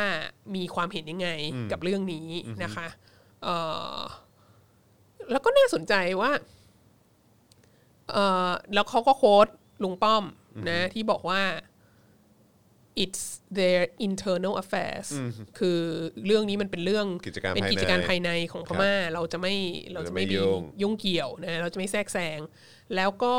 ฮุนเซนนะฮะของกัมพูชาก็พูด เหมือนกันเลยก็พูดเลยว่ากัมพูชานี้ไม่แทรกแซงกิจการภายในของประเทศใดเลย ไม่ว่าจะเป็นสมาชิกอาเซียนหรือไม่ก็ตาม ครับ เหมือนกันหมดดังนั้นเราไม่แทรกแซงกิจการภายใน ครับ นะฮะเอ่อที่พูดแรงที่สุดน่ะน่าจะเป็นอินโดนีเซียนะอินโดนีเซียที่บอกว่าอินโดนีเซียเนี่ยพูดพูดน่าสนใจ อินโดนีเซียพูดทำนองว่าแบบ เหมือนว่าแบบถึงแม้สิ่งนี้มันจะไม่ผิดรัฐธรรมนูญ แต่ว่ามันมันก็ขัดแย้งกับเจตจำนงแห่งประชาธิปไตย หรืออะไรทำนองเนี้ยคือพูดทำนองว่าอยากให้แบบ อยากให้พิจารณาอีกครั้ง อยากให้แบบ อยากให้มีความอดทนอดอดกลั้น แล้วก็คุยกันดีๆ ดีกว่าไหมอะไรเงี้ยเพราะว่าเพราะว่าอันนี้มันไม่เป็นประชาธิปไตย ครับ อ่าอินโดนีเซียว่าอย่างนี้ ว้าว ซึ่งก็ซึ่งก็คิดว่าเป็นสเตทเมนที่แรงที่สุด ครับ ใน ผม ประเทศอาเซียนทั้งหมดนะในเรื่องนี้ ซึ่งก็ว่าเขาไม่ได้อินโดนีเซียเขาก็มีการเลือกตั้ง แล้วก็มีประชาธิปไตยค่อนข้างเต็มใบแข็งแรงมากที่สุดในอาเซียนประเทศหนึ่ง ใช่ นะ ใช่ครับ เอ่อที่น่าประทับใจที่สุดคือบรูไน บรูไน บรูไนเนี่ยเป็นเป็นประธานอาเซียนปีนี้ ครับผม บรูไนก็มีสเตทเมนต์ออกมาทำนองว่าแบบอยากให้ทุกอย่างกลับเข้าสู่สภาวะปกติโดยเร็ว และอยากให้สมาชิกของอาเซียนเอ่อยึดมั่นในหลักการพื้นฐานของอาเซียนอะไรเงี้ยซึ่งมีโน่นนี้นั้นแล้วก็หนึ่งในนั้นก็มีประชาธิปไตยด้วย ครับ ดิฉันก็ซาบซึ้งในบรูไนเป็นอย่างยิ่ง แล้วก็รู้สึกว่าอนาคตของอาเซียนเนี่ย มันช่างสดใสเหลือเกิน เพราะว่าไป Google ดูค่ะคุณบรูไนเนี่ย ปกครองในระบอบ absolute monarchy สมบูรณา คือเป็ ญาน สิทธิราช สมบูรณาญาสิทธิราชค่ะ ใช่ มันก็มาพูดเรื่องแบบว่า ยึดมั่นในหลักการ ประชาธิปไตย ประชาธิปไตยนะ อะไรเงี้ย เออ แบบ ครับ โอ้ผโหม กล้าพูดเนาะฟังดูดีเป็นป แต่ ระ ก็ ธาน น่าสนใจนะ อซีย เรา ออ เราเรานั่งฟังเจ้าบรูไนพูดเรื่องประชาธิปไตย เออไม่ไม่แต่แต่นี้อันนี้เขาเข้าใจว่าเป็นแบบรัฐมนตรีต่างประเทศหรืออะไร anyway เงี้ย เออก็ต้องแบบว่าในนามใช่ไหมล่ะ เออ เออ ใช่ เออ บรูไนเนี่ยส่งเสริมประชาธิปไตยมาก ว้าว ตัวกูเองเป็นสมบูรณาญาสิทธิราชอะไรเงี้ย แล้วมันก็เลยทำให้มันนั่งคิดดูว่าแบบ เออเนอะมันมันฐานรากของอาเซียนเนี่ยต่อให้ไม่ใช่ประเทศที่เป็นคอมมิวนิสต์มาก่อนน่ะ ครับ มันก็ไม่ใช่ประชาธิปไตยสักเท่าไหร่นะ เออ อย่างเช่นเนี่ยอย่างบรูไนหรืออย่างไทยอะไรเงี้ย ก็ ก็ก็ก็ไม่ คือจริง ๆ แล้วแบบประชาธิปไตยเนี่ยมันเป็นมันเป็นอุดมการณ์หลักของอาเซียนจริง ๆ หรือเปล่า ครับ ตั้งแต่แรกที่ตั้งขึ้นมาในสมัยสงครามเย็นโดยสหรัฐอเมริกาตั้งขึ้นมาเพื่อต่อสู้กับคอมมิวนิสต์โดยเฉพาะเนี่ย ครับ แล้วก็เป็นยุคที่อเมริกาก็สนับสนุนเผด็จการทหารเผด็จการอะไรในประเทศที่เป็นที่เป็นพันธมิตรของตัวเองในสงครามเย็นเนี่ยหนักมาก ทั้งแบบเวียดนามใต้ทั้งแบบฟิลิปปินส์ทั้งอินโดนีเซียสมัยนั้นก็เป็นเผด็จการทหารอะไรเงี้ย ครับ ไทยอะไรเงี้ยอย่างมากมายเออแล้วแล้วจริง ๆ แล้วอาเซียนเราแบบเกี่ยวข้องกับ ประชาธิปไตยจริง ๆ หรือเปล่า แล้วพอมันมีสเตทเมนต์รวมของแบบผู้นำประเทศในอาเซียนทั้งหลายออกมา มันก็เลยแบบ มันก็เลยตลกมากใช่ไหมอันนี้อันนี้อันแรก อันที่สองต่อมาก็คือว่า ถ้าคุณเป็นคนที่ทำเรื่องประวัติศาสตร์จีนสมัยใหม่อะแล้วคุณเห็นสเตทเมนต์ว่าแบบเราไม่แทรกแซงกิจการภายในอะคุณจะต้องคิดทันทีว่าสิ่งนี้อะคือมาตามแนวจีนอ่า แล้วมันก็น่าสนใจว่ามันก็มีประเทศที่แบบผู้นำอ่ะมาตามแนวจีนแบบเนียนใกล้ชิดมากอ่ะอย่างเห็นชัดเจนที่สุดคือในเคสของไทยกับกัมพูชา ครับ ใช่ไหมเอ่อแล้วถามว่าอ่ะทำไมเราถึงบอกว่าตามแนวจีน ตามแนวจีนเพราะว่าเอ่อจริง ๆ แล้วอ่ะคนแรกที่มีสเตทเมนต์ออกมาว่า ประเทศทุกประเทศในโลกควรจะเคารพในเอกราชและอธิปไตยของกันและกัน ไม่ว่าจะเป็นประเทศเล็กประเทศใหญ่ประเทศใหม่ประเทศเก่าอะไรเงี้ย แล้วก็ไม่ควรจะแทรกแซงกิจการภายในอะ ครับ คนแรกที่มีข้อเสนอนี้คือเหมา โอ้ อ่าเหมามีข้อเสนอนี้ในที่ประชุมที่เขาเรียกว่าการประชุมสันติภาพ ครับ โลกนะภาษาอังกฤษชื่อมันคือ Asia Pacific Rim Peace Conference ซึ่งเอ่อจัดขึ้นมาเมื่อปี 1952 เดือนเดือนตุลาคมปี 1952 นะฮะเอ่อจัดขึ้นในระหว่างสงครามเกาหลี แล้วไอการประชุมสันติภาพโลกอันเนี้ยก็คือ ก็คือตัวแทนจากพรรคคอมมิวนิสต์และพรรคสังคมนิยมและพรรคแรงงานอะไรต่าง ๆ ทั่วโลกเนี่ยแล้วก็รวมทั้งแบบเอกชนเอ่อสื่อศิลปินอะไรที่แบบที่มีความโน้มเอียงไปทางสังคมนิยม หรือว่าสนับสนุนแนวทางของเหมาอ่ะก็จะไปร่วมประชุมอยู่ในที่ประชุมวันนี้นะฮะที่ปักกิ่งในปี 1952 แล้วบทสรุปของการประชุมวันเนี้ยก็คือซึ่งเหมาได้แถลงออกมาก็คือว่าเอ่อ ทุกประเทศควรจะเคารพในเอกราชและอธิปไตยของกันและกัน และไม่แทรกแซงกิจการภายใน แล้วก็พูดง่ายๆก็คืออันเนี้ยคือการแซะหรือการด่าหรือการถล่มอเมริกาที่เข้ามายุ่งในสงครามเกาหลี เพราะว่าจุดยืนของจีนเนี่ยจีนบอกว่าสงครามเกาหลีมันเป็นสงครามกลางเมือง มันเป็นกิจการภายในของคนเกาหลี ดังนั้นน่ะเกาหลีเหนือมันจะลบกับเกาหลีใต้หรืออะไรอ่ะก็ควรจะปล่อยให้มันจัดการกันเอง ทีนี้อเมริกาพอเกาหลีเหนือมันบุกข้ามเส้นขนานที่ 38 มา แล้วมันก็เกือบจะยึดเกาหลีใต้ได้แล้วอะอเมริกามันก็ดันไปเอากองกำลังของสหประชาชาติอะโดยที่ส่วนใหญ่ก็คือเป็นกองกำลังร่วมนะไทยก็ไปร่วมด้วยนะ แต่ก็นำโดย แต่ว่า สหรัฐ นำโดยสหรัฐแล้วส่วนใหญ่คือสหรัฐทั้งหมดเนี่ยมาช่วยเกาหลีใต้รบ แล้วมันก็เลยเกิดเป็นสงครามเกาหลีอันยืดเยื้อแล้วพออเมริกาเข้ามาช่วยเกาหลีใต้รบ แล้วก็ผลักเลยขึ้นไปเลยเส้นขนานที่ 38 ขึ้นไป แล้วก็จะแบบยึดเกาหลีเหนือทั้งหมดให้รวมเป็นประเทศเดียวกันเนี่ย ครับ มันก็กระเทือนต่อความมั่นคงของจีนไง เพราะจีนก็รู้สึกว่า อ้าวกูอยากมีรัฐกันชนอยู่ แล้วก็เป็นพันธมิตรที่ใกล้ชิดกับเกาหลีเหนือมากอะจีนก็เลยจำเป็นต้องช่วยเกาหลีเหนืออแล้วมันก็เลยเกิดเป็นสงครามเกาหลีอันยืดเยื้อยาวนานถึง 3 ปี ครับ แล้วก็ตอนนี้ก็ยังไม่มีการเจรจาสันติภาพมันเป็นแค่สภาวะหยุดยิงในสงครา ค ม รับ เกาหลีตรงตรงเนี้ยดังนั้นเนี่ยจีนก็บอกว่า อเมริกาแทรกแซงกิจการภายใน อันเนี้ยคือ neo imperialism คือเป็นมหาอำนาจแล้วมาแทรกแซงกิจการกิจการภายใน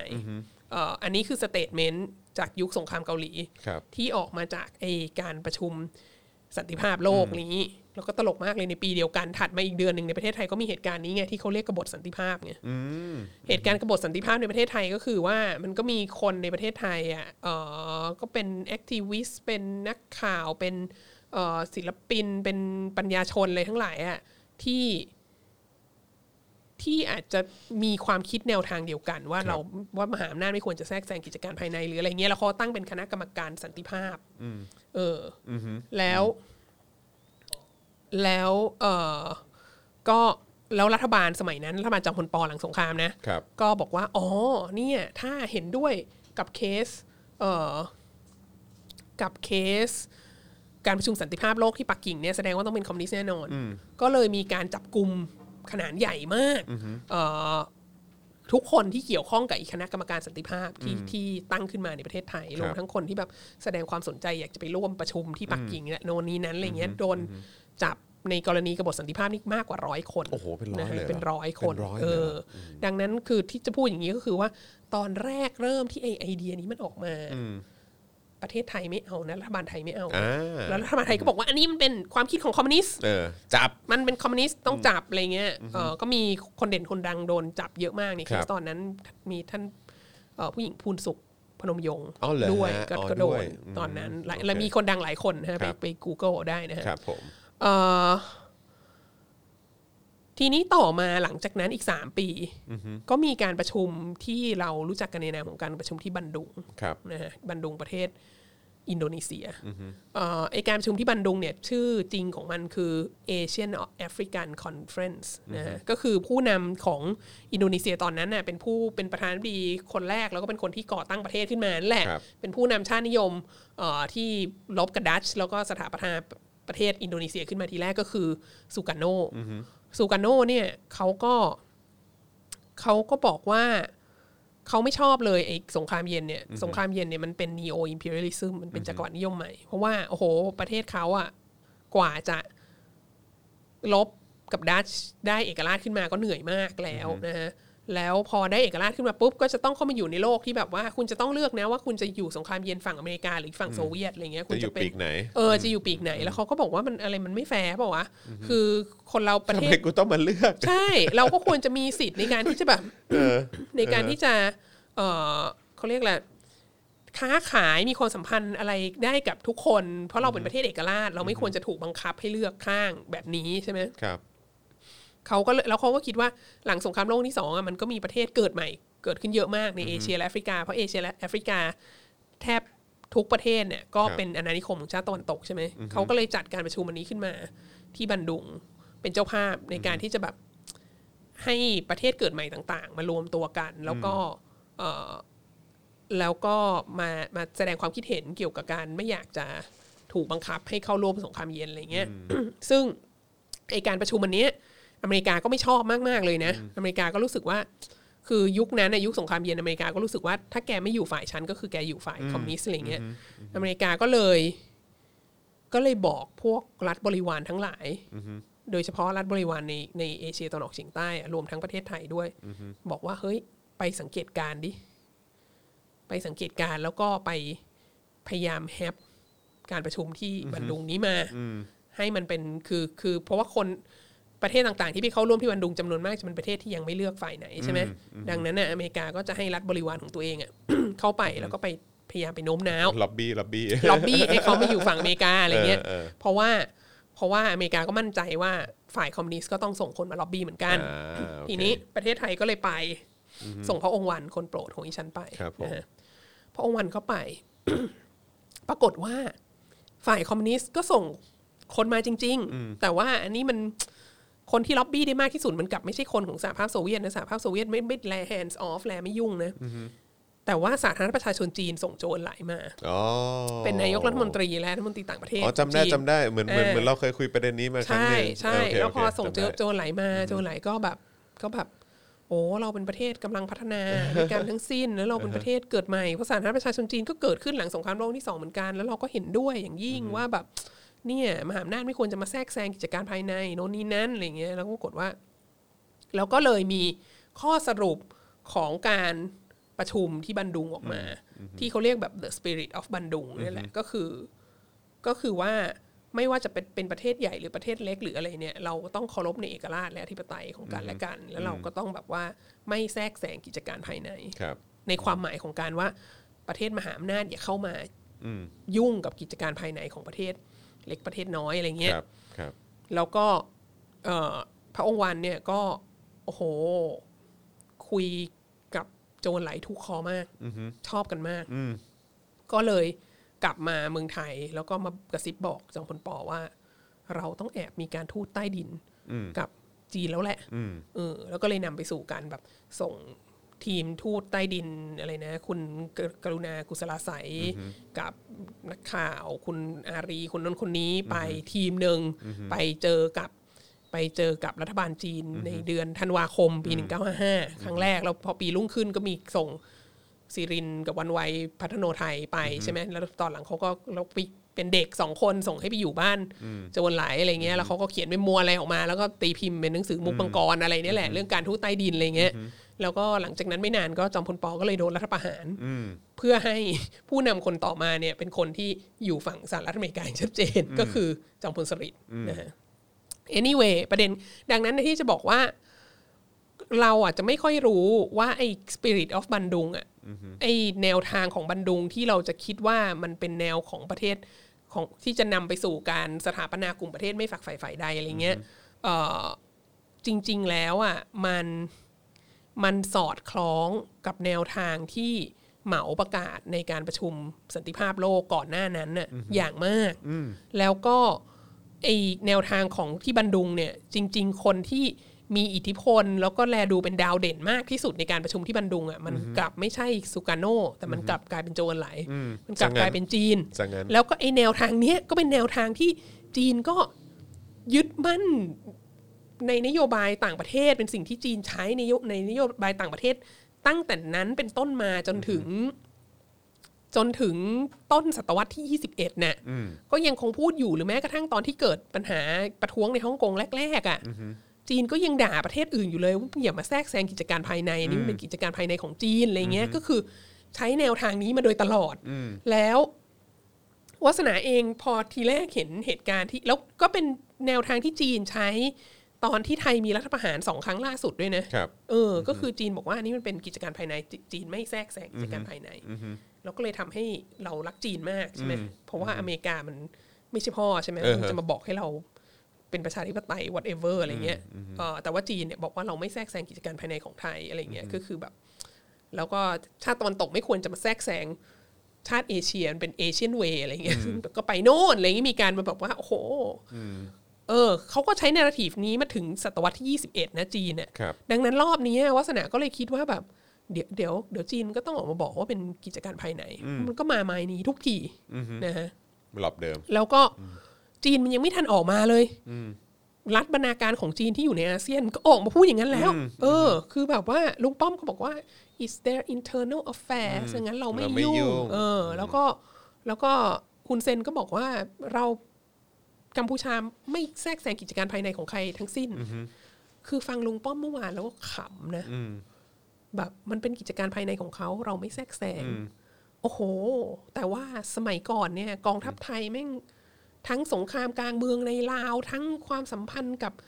เขมรแดงแล้วที่บอกว่าอะไรในพลอะไรที่ขึ้นมามีอำนาจแทนของพม่านี้เป็น มีหนองลายเนี่ยเหรอ เออ เป็น เป็นลูกบุญธรรม กบุญธรรมของ ของเป เป ร ร ม มเนี่ย คือแบบมึงไม่แทรกแซงกิจการภายในเลยมึงไปเอาเขามาเป็นลูกบุญธรรมอะไรเงี้ยเออ คือ คืออยู่ดีๆทำไมจะมานึกอยากจะไม่แทรกแซงกิจการภายในของประเทศเพื่อนบ้าน โดยที่ยุคสงครามเย็นนี่มึงแทรกจนไม่รู้จะไปแทรกถึงไหนแล้วอะไรเงี้ยนะฮะโอเค ไม่ว่ากันมันก็เป็นอย่างนี้แหละ ไม่ยุ่งก็ไม่ยุ่ง ไม่ยุ่งไม่ยุ่ง บอก อ่ะ ไม่ยุ่งก็ไม่ยุ่ง ใช่ แต่ความน่าสนใจคืออไอ้สเตทเมนต์ของรัฐบาลจีนที่ออกมาในที่สุด บอกว่า ไอ้สิ่งที่เกิดขึ้นในพม่าเนี่ย มันคือการปรับคอรมอ cabinet reshuffle เออเดี๋ยวเดี๋ยว อะไรกันนักหนา โทษผมขออีกทีนะ อันนี้อันนี้ใครพูดนะ รัฐบาลจีน รัฐบาลจีน รัฐบาลจีนบอกว่ามันเป็นการ บอกอันนี้ ป เป็ รับ น ครม reshuffle เหรอ ใช่ เป็น cabinet reshuffle อ๋อ คุณจอยยังไม่ได้ข่าวนี้ใช่ไหม ผมยังไม่ไม่ได้ข่าว เออใช่ เขาบอกว่าสำนักข่าวชิงหัวเนี่ยออกมา บอกว่าอันนี้เป็นการปรับคอรมอ ใช่ เป็นการปรับคอรมอ หลังจากการเลือกตั้ง อ่าถูก ต้อง ถูกต้อง เออเรียกว่าเป็นการปรับ เป็นการปรับคอรมอ ซึ่ง โอ้โห ซึ่งก็ ก็น่าสนใจ ก็น่าสนใจ เพราะว่าเมื่อวานก็ก็เริ่มมีผู้เชี่ยวชาญออกมาพูดบ้างแล้วนะฮะว่าจริง ๆ แล้วสิ่งที่กองทัพพม่าทำอะทำตามรัฐธรรมนูญนะก็คือในรัฐธรรมนูญน่ะมันระบุว่า ถ้ามีสถานการณ์ฉุกเฉินเนี่ย ยึดอำนาจได้ กองทัพสามารถที่จะไปเปลี่ยนตัวคนในรัฐบาลได้ อะ เออ โอเค แล้วก็เออแล้วก็ไอ้รัฐธรรมนูญนี้อะก็เป็นรัฐธรรมนูญที่ได้รับความเห็นชอบจากพรรค NLD ด้วยนะ โอเค เออ คือก็ตอนล่าง ก็ผ่านแล้วนี่ มาก็ผ่านก็ก็ก็ยอมรับมาด้วยกันน่ะ แล้วนี่ก็คือเขาก็ทำตามรัฐธรรมนูญน่ะรัฐ ไม่ ธรได้รนูญ ฉีก ไม่ได้ฉีก ไม่ได้ฉีก อนุญาตให้ทำได้ใช่ไหมเออทีนี้ก็ ก็มีคนบอกว่า เออ แต่ว่า NLD ก็ไม่มีทางเลือกไหม คือก็ก็ต้องยอมปณีประนอมมากที่สุดเท่าที่จะทำได้ ครับ เอ่อเพื่อที่จะได้แบบมีความเป็นประชาธิปไตยอะไรบางอย่างบ้างไหมคือ คือก็ต้องยอมกับไอ้รัฐธรรมนูญนี้อะไรเงี้ยก็ใช่ ก็ถ้าถามว่าแล้วถ้าไม่ให้ยอมแล้วจะให้ทำยังไง ก็ก็โดนติดคุกไปต่อเหรออะไรเงี้ยก็จริงก็ใช่เขาก็เขาก็แลดูมีทางเลือกน้อยอ่ะเออ เออ ก็แต่เราก็มีความรู้สึกว่าคนที่คนที่ คนที่คอมเมนต์มาในแนวทางนี้ว่าเขาไม่มีทางเลือกเขาต้องยอมอ่ะก็ถึงเวลาในประเทศนี้ก็ก็อย่าอย่าไปว่าใครที่เขาสู้ไปกลับไปมากไปก็แล้วกัน เออ มันก็ มันก็คือสถานการณ์เดียวกันว่า เออ คือแบบแล้วถ้าไม่สู้ไปกลับไปแล้วจะสู้ยังไงวะ เออเออเออ สำหรับณเวลาเหล่านั้นน่ะใช่ไหมในสถานการณ์เหล่านั้น ก็ก็ถ้าถ้ามีความเห็นใจกับ NLD ได้ก็ก็เห็นใจเห็นใจทีมแถวนี้บ้างก็แล้วกันเออแต่แต่ถ้าจะก็แล้วแต่อ่ะ เออ แต่ว่าที่ยิ่งไปกว่านั้น มัน ก็ ก็ มี คล้ายๆนะ มันก็คล้ายๆห มั รือน เป ก็ ล่า คล้าย อะไร ๆ เงี้ย นะเออ แล้วก็แล้วยิ่งยิ่งไปกว่านั้นก็มีคนถามต่อมาอีกว่าแบบ คือโอเค สมมติ NLD ไม่มีทางเลือกต้องยอมรับรัฐธรรมนูญอันนั้น เพื่อให้ตัวเองได้มีส่วนในการเอ่อร่วมรัฐบาลและอะไรต่าง ครับ ๆ เพื่อให้มันมีโครงสร้างของความเป็นประชาธิปไตยมากขึ้นในพม่ามากขึ้นอะไรเงี้ยก็น่าเห็นใจ แต่ว่าผู้นำ NLD อ่ะองซานซูจีอ่ะ ครับ ก็ดันแบบออกตัวแรงกับความโรฮิงญาไง ใช่ ออกตัวแรงเนาะ ตั้งแต่ตอนนู้นแล้ว เออ ซึ่ง อันนี้ก็ไม่รู้เหมือนกันว่าเขาแบบโดนบังคับหรือเปล่าแบ ครับ บ ถ้าเธอไม่ไปพูดให้ที่ศาลโลกแล้วเราจะแบบจับเธอขังคุกอีกอะไรเงี้ยแต่คำแล้วแต่แล้วหรือเปล่าไม่รู้ว่าเขาโดนบังคับหรือเปล่า ครับ เออมันเป็นสิ่งที่เขาจำเป็นต้องทำออสเอเวอร์แต่ว่าเรามีความรู้สึกว่า จากไอ้ไอ้เคสเรื่องโรฮิงญาเนี่ย ถ้าเผื่อว่าเขาต้องทำเพราะเขาถูกบังคับอ่ะ ครับ มันก็มีคำถามว่า ถ้าอย่างนั้นเนี่ยเราจะ เราจะ เราจะเรียกร้องประชาธิปไตยไปทำไมวะคือสมมุติว่า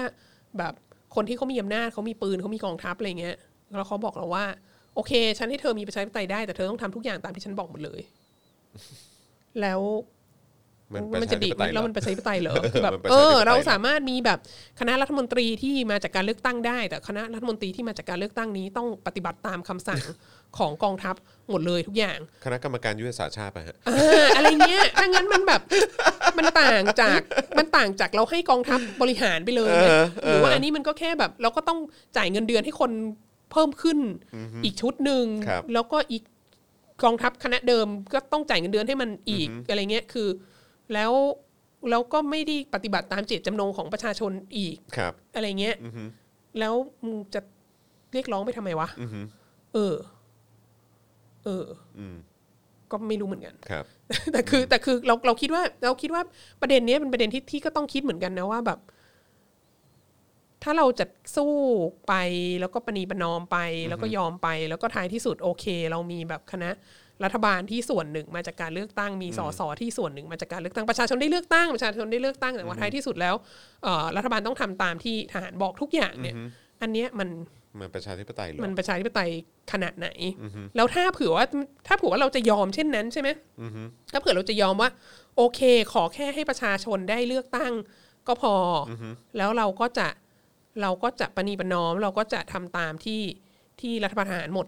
บอกหมดทุกอย่างแม้กระทั่งเรื่องการละเมิดสิทธิมนุษยชนเรื่องการฆ่าล้างเผ่าพันธุ์โรฮิงญาเรื่องอะไรก็ตามเนี่ย เราก็จะทำเนี่ย แล้วคำถามก็คือเมื่อเมื่อทหารมีความรู้สึกว่า เราจะประกาศสภาวะฉุกเฉินแล้วแล้วเราจะปรับคอรมอแบบที่รัฐบาลจีนบอกเนี่ยแล้วเราจะไปบ่นทำไมอ่ะมันต่างกันไหมอ่ะในเมื่อแบบปกติก็ต้องกระทำตามเจตจำนงเขาอยู่แล้วอะไรเงี้ยเออ มันเป็นเรื่องใหญ่ไหมอ่ะอันนี้ไม่ใช่ว่าอีฉันสนับสนุนเผด็จการนะฮะ ครับ แต่อีฉันมีความรู้สึกว่าบางที เราต้องมาทบทวนตัวเองด้วยนะ เอ นิดนึง อการเรียกร้องประชาธิปไตยที่เราแบบ ที่เราประนีประนอมกับเผด็จการมากมากมากมากมากเนี่ย ก็ต้องแบบ ก็ต้องถามนิดนึงว่าเราจะต้องการอย่างนั้นไปเพื่ออะไรอะไรเงี้ยเอออ ใช่ถ้าคุณอยากได้ประชาธิปไตยคุณจะประนีประนอมกับเผด็จการทำไมอะ คือเราคิดว่าโอโอเค เราก็ยังไม่อยากจะเอ็กซ์ตรีมว่าเราห้ามประนีประนอมเลยโดยสิ้นเชิงนะ แต่เราคิดว่าสถานการณ์ต่าง ๆ ที่เราเห็นมา ที่ผ่านมาแล้วเมื่อวานก็มีคนเอามาเปรียบเทียบแล้วแหละ แบบว่าผู้นำผู้หญิงที่พยายามประนีประนอมกับทหารมากเกินไป แล้วก็มีคนกลับไปถึงแบบคุณ ยิ่ ยิ่งรักษณ์อะไรเงี้ย ครับ คือเท่าที่เราเห็นเนี่ย มันก็จะมากขึ้นเรื่อยๆมากขึ้นเรื่อยๆมากขึ้นเรื่อยๆอ่ะคือ ใช่ก็คือต้องให้มากก็ต้องให้มากขึ้น ต้องให้ เรื่อยๆอยู่แล้ว ต้องให้ถึงตรงไหน ใช่ ถึงจะบอกว่าพอง บ อะ อะไร ไรเงี้ย ก็ต้องเพิ่มขึ้นทุกปี ถูกถูก ใช่ไหมฮะ เรา เอออยากได้อะไรก็ให้หมด อ่า อะไรย่างเงี้ย คือ เออ คืออันเนี้ยไม่ได้ไม่ได้จะแบบไม่ได้จะมาวิจารณ์ย้อนหลัง เพราะว่าแน่สิเวลาผ่านไปแล้ว เธอก็สามารถบอกได้ว่าอันนี้มันไม่เวิร์กแต่เราคิดว่ามันเป็นสิ่งที่เราอาจจะควรเรียนรู้ ว่าที่ผ่านมามันไม่เวิร์กแล้วก็เราคิดว่าอันเนี้ยดูหนังดูละครย้อนดูตัวกลับกลับมาดูสถานการณ์ในประเทศเราได้ด้วยนะ ว่าที่ผ่านมามันไม่เวิร์กอ่ะการประนีประนอมการสู้ไปกลับไปเนี่ยมัน ไม่เวิร์ก มันไม่เคย นำพาไปสู่เป้าหมาย เป้าหมาย ใช่ มันก็จะนำมาซึ่งการแบบต้องยอมเขาไปเรื่อยๆ แล้วท้ายที่สุดวันหนึ่งก็ลืมไปแล้วว่าเราต้องการประชาธิปไตยเพราะว่าเราก็เราก็ได้กลายเป็นเขาไปโดยสิ้นเชิงเรากลายเป็นร่างทรงเผด็จการโดยสิ้นเชิงแล้วนะอันนี้ก็อันนี้ก็น่าคิดเนี่ยทั้งหมดทั้งหมดนี้ไม่ได้จะคือไม่ได้ต้องการจะประนามย้อนหลัง ครับ เอ่อ องซานซูจีหรือพรรค NLD นะแต่ว่าเราคิดว่าณจุดเนี้ยที่ที่อาจจะมีประชาชนหรืออะไรออกมาเรียกร้องต่อต้านการใช้อำนาจของรัฐในรูปแบบนี้อะเอ่อเราเราเราก็เชื่อมั่นว่าการเคลื่อนไหว เพื่อเรียกร้องประชาธิปไตยมันก็ยังคงดำเนินต่อไปอ่ะเราคิดว่ามันเป็นเวลาที่ดี ที่จะดำเนินต่อไปอย่างมีสติว่า ว่าเราไม่ควรจะประนีประนอมอีกเนี่ยเพราะว่าการประนีประนอมมันไม่เคยนำมาซึ่งผลสำลิดที่ผลอย่างที่เราต้องการ ครับ เลยนะ ครั คะ บ เอ่อแล้วก็มีอีกมีอีกประเด็นหนึ่งที่ที่ที่เริ่มมีคนพูดถึงเยอะ โดยเฉพาะเมื่อโฆษณาออกไปว่าดิฉันจะเอ่อมาคุยเรื่องนี้ในรายการ ก็มีคนแสดงความคิดเห็นมาว่า อันเนี้ยปักกิ่งสั่งปะรัฐบาลจีนสั่งปะพม่ามันถึงทำอย่าง นี้ แล้วก็มีคนบอกว่าเนี่ยมันเป็นเพราะว่าพม่า ซื้อวัคซีนโควิด จากอินเดียจำนวนเยอะมากแล้วไม่ซื้อจากจีนก็เลยต้องโดนสั่งสอนอะไรอย่างนี้ หรือเปล่า จีนมันเป็นคนทำเปล่า จริง ๆ แล้วอ่ะนี้รัฐบาลพม่าทำตามที่จีนบอกเปล่า เราเราก็เราก็โดยที่บอกว่าจีนน่ะมันก็ต้องชอบรัฐบาลเผด็จการมากกว่ารัฐบา คุย ล ง่ายอะไรอย่างงี้ รัฐบาลประชาธิปไตยอยู่แล้วอะไรเงี้ยเราก็คิดว่ามันก็ไม่ค่อยแฟร์เนอะถ้าอะไรไม่ดีทุกอย่างในประเทศเราก็แบบไปโทษจีนหมดเลยอะไรเงี้ ยคือแบบ มันไม่ใช่ทุกเรื่องที่เลวร้ายในโลกนี้มันจะเกิดจากจีนไง มันก็มีเรื่องดีๆ เกิดจากจีนเหมือนกันนะ เออ แล้วก็อะไรที่บางทีก็ต้องเข้าใจว่าอะไรที่มันเป็นกิจการภายในอ่ะก็ไม่ต้องโทษจีนทุกเรื่องก็ได้ แล้วก็ในทำนองเดียวกันก็ไม่ต้องโทษอเมริกาทุกเรื่องก็ได้ คืออันนี้ก็เป็นประเทศเอกราชในเอเชียเนี่ย คือก็มีความเมสอัพอยู่ในประเทศตัวเองเนี่ย ใช่ ก็โทษตัวเองบ้างก็ได้ เละเละไอ้ความเละเทะนี่ดูตัวอย่างของประเทศเราก็ได้นะ อ่าใช่ เออ คือไม่ต้องทุกสิ่งทุกอย่างแม่งจีนเลวหรือถ้าจีนไม่เลวก็ต้องอเมริกาเลวอะไรเงี้ยไม่ไม่ไม่ควร อย่าพึ่ง เราคิดว่าสองสามอย่าง เราไม่เราไม่รู้เราไม่สามารถจะไปพูดแทนได้ว่ารัฐบาลจีนคิดยังไงนะก็มีเราก็ได้รับการด่ามาจาก IO จีนหลายรอบแล้วว่าทำไมเธอแบบมาคิดแทนรัฐบาลจีนอะไรเงี้ยวันนี้ยังไม่ได้คิดแทนรัฐบาลจีนเลยนะ ครั คะ บครับ วันนี้พูดตามสเตทเมนต์ที่ออกมาจากสำนักข่าวชิงหัวนะ ครั คะ บผม ว่าจีนบอกว่านี่คือการปรับคอรมอนะคะ สื่อจีนเลยครับ อ่าใช่ ครับผม ดังนั้นอ่ะเราก็ไม่รู้หรอกว่าจีนชอบแบบไหนนะฮะแต่เราคิดว่า เราคิดว่า ที่ชัดเจนที่สุดเนี่ย จีนชอบรักษาผลประโยชน์ของชาติตัวเอง ใช่ไหมซึ่งก็รัฐบาลของชาติไหนๆก็ตาม ก็ควรจะต้องการรักษาผลประโยชน์ของชาติตัวเองใช่ไหม ครับ ดังนั้นมันไม่ใช่เรื่องผิดใช่ไหมเอ่อแล้วจีนก็ชอบดังนั้นเนี่ย ก็จะจีนก็จะ prefer อยากให้รัฐบาลต่างๆ ในประเทศที่ตัวเองมีเมกะโปรเจกต์อยู่ หรือต้องการจะไปลงทุนอะไรเงี้ย เป็นรัฐบาลที่มีเสถียรภาพและเอาอยู่ เอาอยู่แปลว่าอะไรเอาอยู่แปลว่า สามารถที่จะควบคุมประชาชนไม่ให้เกิดการแบบสงครามกลางเมือง หรือไม่เกิดการประท้วงอะไรกับโครงการอะไรต่างๆ ของจีน ที่อยู่ในประเทศเหล่านั้นอะไรเงี้ยไม่ทำให้มันล่าช้าออกไปอะไรเงี้ยไม่ทำให้เกิดความเสียหายในเชิงธุรกิจกับทุนจีนที่เข้ามาอยู่ในประเทศเหล่านั้น ซึ่งในข้อเนี้ยก็ปฏิเสธไม่ได้ว่าแฟกต์คือพม่าก็เป็นประเทศที่มีทุนจีนมีเมกะโปรเจกต์ของจีนเข้ามา เยอะนะฮะประเทศหนึ่งในในลุ่มน้ำโขงเนี่ย ครับ เอ่อและสองก็คือ พม่าก็มีปัญหาเรื่องชนกลุ่มน้อย ที่ต่อต้านโครงการเมกะโปรเจกต์ของจีนเนี่ยอยู่เป็นจำนวนหนึ่ง พอสมควร ครับ เอ่อและสามที่ปฏิเสธไม่ได้ก็คือว่า ตั้งแต่โซคอลปฏิรูปอันเนี้ยของพม่าเนี่ย แลดูว่ารัฐบาลกลางเนี่ย มีความสามารถในการปราบปรามชนกลุ่มน้อย ให้ยอมตามเมกะโปรเจกต์เหล่าเนี้ยน้อยลง มีการต้องเออชะลอโครงการต่างๆเอ่อไปบ้างอะไรเงี้ย แล้วก็มีความ แลเอาไม่อยู่เหมือนเหมือนเมื่อก่อนนะเออซึ่งเมื่อเทียบกับประเทศเพื่อนบ้านอย่างกัมพูชาเนี่ย คือคุณเซนเอาอยู่ทุกอย่าง อืม แล้วก็เออแล้วก็น่าสนใจมากเลยนะคุณเซนแบบคุณเซนไม่ไม่ไม่เปลี่ยนคอรมอหลังเลือกตั้งนะ แต่คุณเซนใช้วิธีการแบบว่ายุบพักฝ่ายค้านไปเลยเลยแบบถึงเวลาให้เลือกตั้งมีพักกูพักเดียวอะไรเงี้ยแล้วก็ไม่เห็นจะมีใคร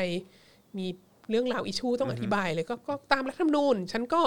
ยุบอีพักฝ่ายค้านนี้ได้ให้ฉันเลือกตั้งพรรคเดียว แล้วฉันก็ได้รับเลือกตั้งอะไรอย่างเงี้ยคือแบบ จริง ๆ แล้วมันก็ใช้วิธีการคล้าย ๆ กันนั่นแหละ ในการเป็นเผด็จการใช่ไหม ครับ แต่ว่าในเคสของกัมพูชามันเอาอยู่ไงเออ ทีนี้ด้วยเหตุนี้อะเราก็คิดว่า เราก็คิดว่า ถามว่าการ move ล่าสุดที่จะแบบปรับคอรมอของกองทัพ กองทัพเอ่อพม่าเนี่ย เราคิดว่ามันไม่แฟร์ที่จะบอกว่าจีนเป็นคนสั่งเพราะมันไม่มีหลักฐานไม่มีอะไรเลย แต่ถามว่าเป็นไปได้ไหมว่าจีนมีอิทธิพลต่อการตัดสินใจนี้ เราคิดว่าเป็นไปได้ แต่ว่าเป็นไปได้ในลักษณะที่ว่า ถ้าจีนรู้สึกว่ารัฐบาลพม่า มันเอาไม่อยู่อ่ะ จีนก็อาจจะมีแนวโน้มเอาทุนมาลงในประเทศนี้น้อยลง อืม ไป โค เอาไปลงที่อื่นดีกว่า อืม กัมพูชายังรับได้อีกเยอะเลย แล้วก็เอาอยู่และจัดการอะไรทุกอย่างเรียบร้อยอะไรเงี้ย ก็อาจจะรู้สึกว่ากูไม่ลงกับมึงละ ยุ่งอะไรเงี้ยแบบจะเป็นประชาธิปไตยจะมีคนเรียกร้องจะมีนั่นนี่โน้นแล้วก็แบบแล้วพอเรียกร้องอะไรขึ้นมาทีทุกคนก็จะมีแนวโน้มกลับไปโทษจีนอีกอะไรเงี้ยจีนก็เสียภาพลักษณ์หนักเข้าไปอีกอะไรเงี้ยคือ มันก็เป็นสิ่งอันแบบ อาจจะนำมาซึ่งการเสียผลประโยชน์ที่จะได้จากจากเมกะโปรเจกต์ของจีนที่จะลงมาที่พม่า อันนั้นเป็นไปได้นะแต่แต่แต่ถ้าถามว่าจีนเป็นคนสั่งไหมเนี่ยเราคิดว่าอันนั้นมันเป็นการโอเวอร์เคลม ก็อาจจะใช้ว่ามีอิทธิพลต่อการ อ่า ตัดสินใจทำรัฐประหารครั้งนี้ ใช่ ก็คือมีอิทธิพลทางเศรษฐกิจอะเอางี้ อ่า ดีกว่า อาจจะเป็น มี ปัจ ผ จั ล ย ประโยชน์ หนึ่ง อะไรเงี้ย เออ จะเป็น เออ ปัจจัยหนึ่งนะฮะเอ่อและอีกอย่างก็คือเราคิดว่า เราคิดว่าเรื่องของการเลือกซื้อเอ่อวัคซีนโควิด จากที่อื่นอะไรเงี้ยมัน มันไม่ได้ถึงขั้นที่ คือเอางี้ดีกว่า ช่วงทศวรรษพันเก้าร้อยเก้าสิบอะตอนที่ ต้นทศวรรษพันเก้าร้อยเก้าสิบตอนที่พม่ายังไม่ได้แบบ ยังไม่ได้ปฏิรูปเนี่ยนะยังไม่มีการเลือกตั้งอะไรเนี่ยนะเอ่อ foreign direct investment เนี่ยที่มากที่สุดเกินกว่า 90%เนี่ยในพม่าก็คือจีนเนี่ยคือแทบจะเป็นจีนประเทศเดียวที่มันลงทุนในพม่าและแบบ เศรษฐกิจของพม่าที่ขับเคลื่อนโดยเงินที่มาจากข้างนอกคือมาจากจีนล้วนเนี่ยแล้วจากปีจากทศวรรษพันเก้าร้อยเก้าสิบอะ มาถึงทศวรรษสองพันเนี่ยมาถึงทศวรรษสองพันสิบจนคือคือมันยี่สิบกว่าปีแล้วนะยี่สิบกว่าปีแล้วทำไมเพิ่งจะมาทำตอนนี้ เราคิดว่า เออมันไม่ใช่ว่า มันไม่ใช่ว่าพม่าเพิ่งจะไปรับเงินจากที่อื่น หรือหรือว่าเปิดประเทศให้คนอื่นมาลงทุน หรือว่าทำการค้าขายกับคนอื่น มันไม่ใช่เพิ่งว่าแบบว่าสัดส่วนเอ่อ FDI ของจีน ในพม่าลดลง เพิ่งจะลดลงปีนี้อะไรเงี้ย ไม่ใช่ มันมันลดลง แล้วมันมีคนอื่นเพิ่มขึ้นมามาตั้งแต่ทศมายี่สิบกว่าปีแล้วอะมันเราคิดว่ามันไม่แฟร์ที่จะบอกว่า ที่จะบอกว่าเนี่ย เพราะว่าจีนไปซื้อ ซื้อวัคซีนจากอินเดีย เรียกว่าว่าทางเอ่อ เออพม่าซื้อวัคซีน ไป จากอินเดียใช่ แล้วนอกจากเนี้ยคือเอางี้ดีกว่า ซื้อวัคซีนจากอินเดียมาเนี่ย ก็ไม่ใช่ว่าพม่าไม่มีปัญหากับอินเดียนะเพราะว่าเอาแค่อีกโรฮิงญาอย่างเดียวเนี่ยมันก็มีปัญหากับนานาชาติ เยอะมากมากมากมากมากมากแล้วอ่ะ มีบังคลาเทศมีอะไร เอ พวกนี้ด้วย อ เนอะ ใช่ ก็คือเอางี้ดีกว่า เรื่องโรฮิงญาเนี่ยแทบจะแทบจะมีจีนประเทศประเทศเดียวมั้งที่ไม่ด่าเอออ ดังนั้นน่ะคือแค่เคสโรฮิงญาเคสเดียวอะ่ะก็จะทำให้พม่าก็จะต้องเลือกใกล้ชิดกับจีนมากกว่าอยู่แล้วอะ่ะเออ ดังนั้นเราคิดว่า เราคิดว่าคงจะไม่ใช่หรอก อันเนี้ยคงจะไม่ใช่เหตุผลเอออแต่เราคิดว่าประเด็นของของการ ของการที่อาจจะความไร้ขาดเสถิรภาพในประเทศเนี่ยอาจจะนำมาซึ่งการสูญเสียการลงทุนจากจีน หรือทำให้ความสัมพันธ์กับจีน แย่ลง ซึ่งมันก็จะไม่ดีในระยะยาวกับกับเอ่อสถานะทางเศรษฐกิจและการเงินของของผู้นำกลุ่มนี้นะคะ ไม่แล้วอีกอย่างคืออินเดียก็เขาก็ภูมิใจนำเสนอวัคซีนของเขาอยู่แล้วไม่ใช่เหรอแบบอย่างแอสตราเซเนกาของเขาเองเขาก็เคยเอามาเสนอไทยไทยก็ไม่เอาอะไรเงี้ย ใช่ แล้วใน ใน รา รา คา คาที่ ที่ ถู ถูก ก ก ก ว่า ว่าด้ ด้ว วย ยเออ เพราะฉะนั้นคือถ้าเกิดว่าการที่พม่าเขาอยากจะซื้อวัคซีนในราคาที่เป็นราคาที่มันโอเคอะแล้วก็รีบเอามาใช้ได้อะ และอันเนี้ย มั อั น น ก็ เนี้ย มัน ก็ ก็ เป็ คน งมันก็คงไม่แปลกป่ะ อันเนี้ยก็ เ อาจจะเป็นการเลือก ที่สืบเนื่องมาจากความพยายามจะเป็นประชาธิปไตยนิดหน่อยของรัฐบาลพม่าด้วยนะ คือคิดดูว่าในเมื่อเขามีการเลือกตั้ง แล้วเขาก็คาดหวังว่าเขาจะได้รับการเลือกตั้งอ่ะ ครับ เขาก็อาจจะมีความรู้สึกว่า โอ้โห ถ้าฉันผูกขาดบังคับ ซื้อวัคซีนแพงมา แล้วมีคนผลิตได้ขายได้อยู่เจ้าเดียวอะไรเงี้ยมันก็อาจจะทำให้ประชาชนไม่เลือกก็ได้ ใช่ แล้วคือเขาก็ ใช่ เขาก็เขาก็พยายามแล้วนะ ในแง่นี้อาจจะมองอย่างนั้นก็ได้อะไรเงี้ยเออ ดังนั้นเราก็รู้สึกว่าไม่ไม่ไม่น่าจะเป็นเหตุให้จีนมาสั่งอะไรอย่างนี้หรอกนะคะ แล้วก็จีนก็มีจีนก็มีอิทธิพลต่อชนกลุ่มน้อยบางกลุ่มในพม่าด้วยมีอิทธิพลอย่างมาก มีอิทธิพลอย่างมาก อย่างเช่น รัฐว้าอย่างเงี้ยก็คือแบบเขาเขาเขาไม่กลัวรัฐบาลกลางนะ อืม เพราะว่าเขาแบบพึ่งพิงอ้างอิงจีนเยอะกว่าเยอะมาก แล้วรัฐบาลกลางก็ไม่กล้าไปทำอะไรเขามากด้วย เพราะว่าเขาก็แบบสนิทกับจีนมากอะไรเงี้ย ดังนั้นก็คือจีนไม่ได้ทำทุกสิ่งอย่างเพื่อความมั่นคงของรัฐบาลกลางของพม่านะฮะเอ่อจีนทำเพื่อผลประโยชน์ของจีนเป็นสำคัญ ซึ่งเป็นเรื่องปกติรัฐบาล ครับ ที่ดีก็ควรจะทำเพื่อผลประโยชน์ของประเทศ ของประเทศตัวเอง เป็นสำคัญ ครับ นะคะเอ่อแล้วแล้วความน่าสนใจอีกอย่างก็คือว่า ปักกิ่งเนี่ยไปเกินกว่านาราทีฟของบันดุงแล้วไงปักกิ่งไม่ไปยุ่งกับความบันดุงไม่บันดุงแล้วไงคือบันดุงอ่ะมันเป็นไอไอเดียที่ว่าแบบเราไม่แทรกแซงกิจการภายในของกันและกันเนี่ยมันเป็นของโลกอีกยุคหนึ่งอ่ะมันตั้งเกินครึ่งศตวรรษมาแล้วอ่ะ ครับ แล้วมันเป็นโลกยุคที่เพิ่งจะได้เอกราชมานึกออกไหมแล้วมันเป็นโลกยุคชาตินิยมอะ่ะ คือแบบกูเพิ่งจะสร้างชาติมา แล้วไม่ต้องการจะให้ชาติตะวันตก แล้วมันยังไปยังมีฝันร้ายหรือทรมาจากยุคอาณานิคมอะไรเงี้ย คือแบบไม่ต้องการจะถูกยึดครองโดยเจ้าอาณานิคมอีกต่อไป ไม่ต้องการจะให้ต่างประเทศมายุ่งอะไรเงี้ย ซึ่งอันเนี้ยมันผ่านไปแล้ว มันเกินกว่าครึ่งศตวรรษแล้ว มาถึงศตวรรษที่ 21 เนี่ย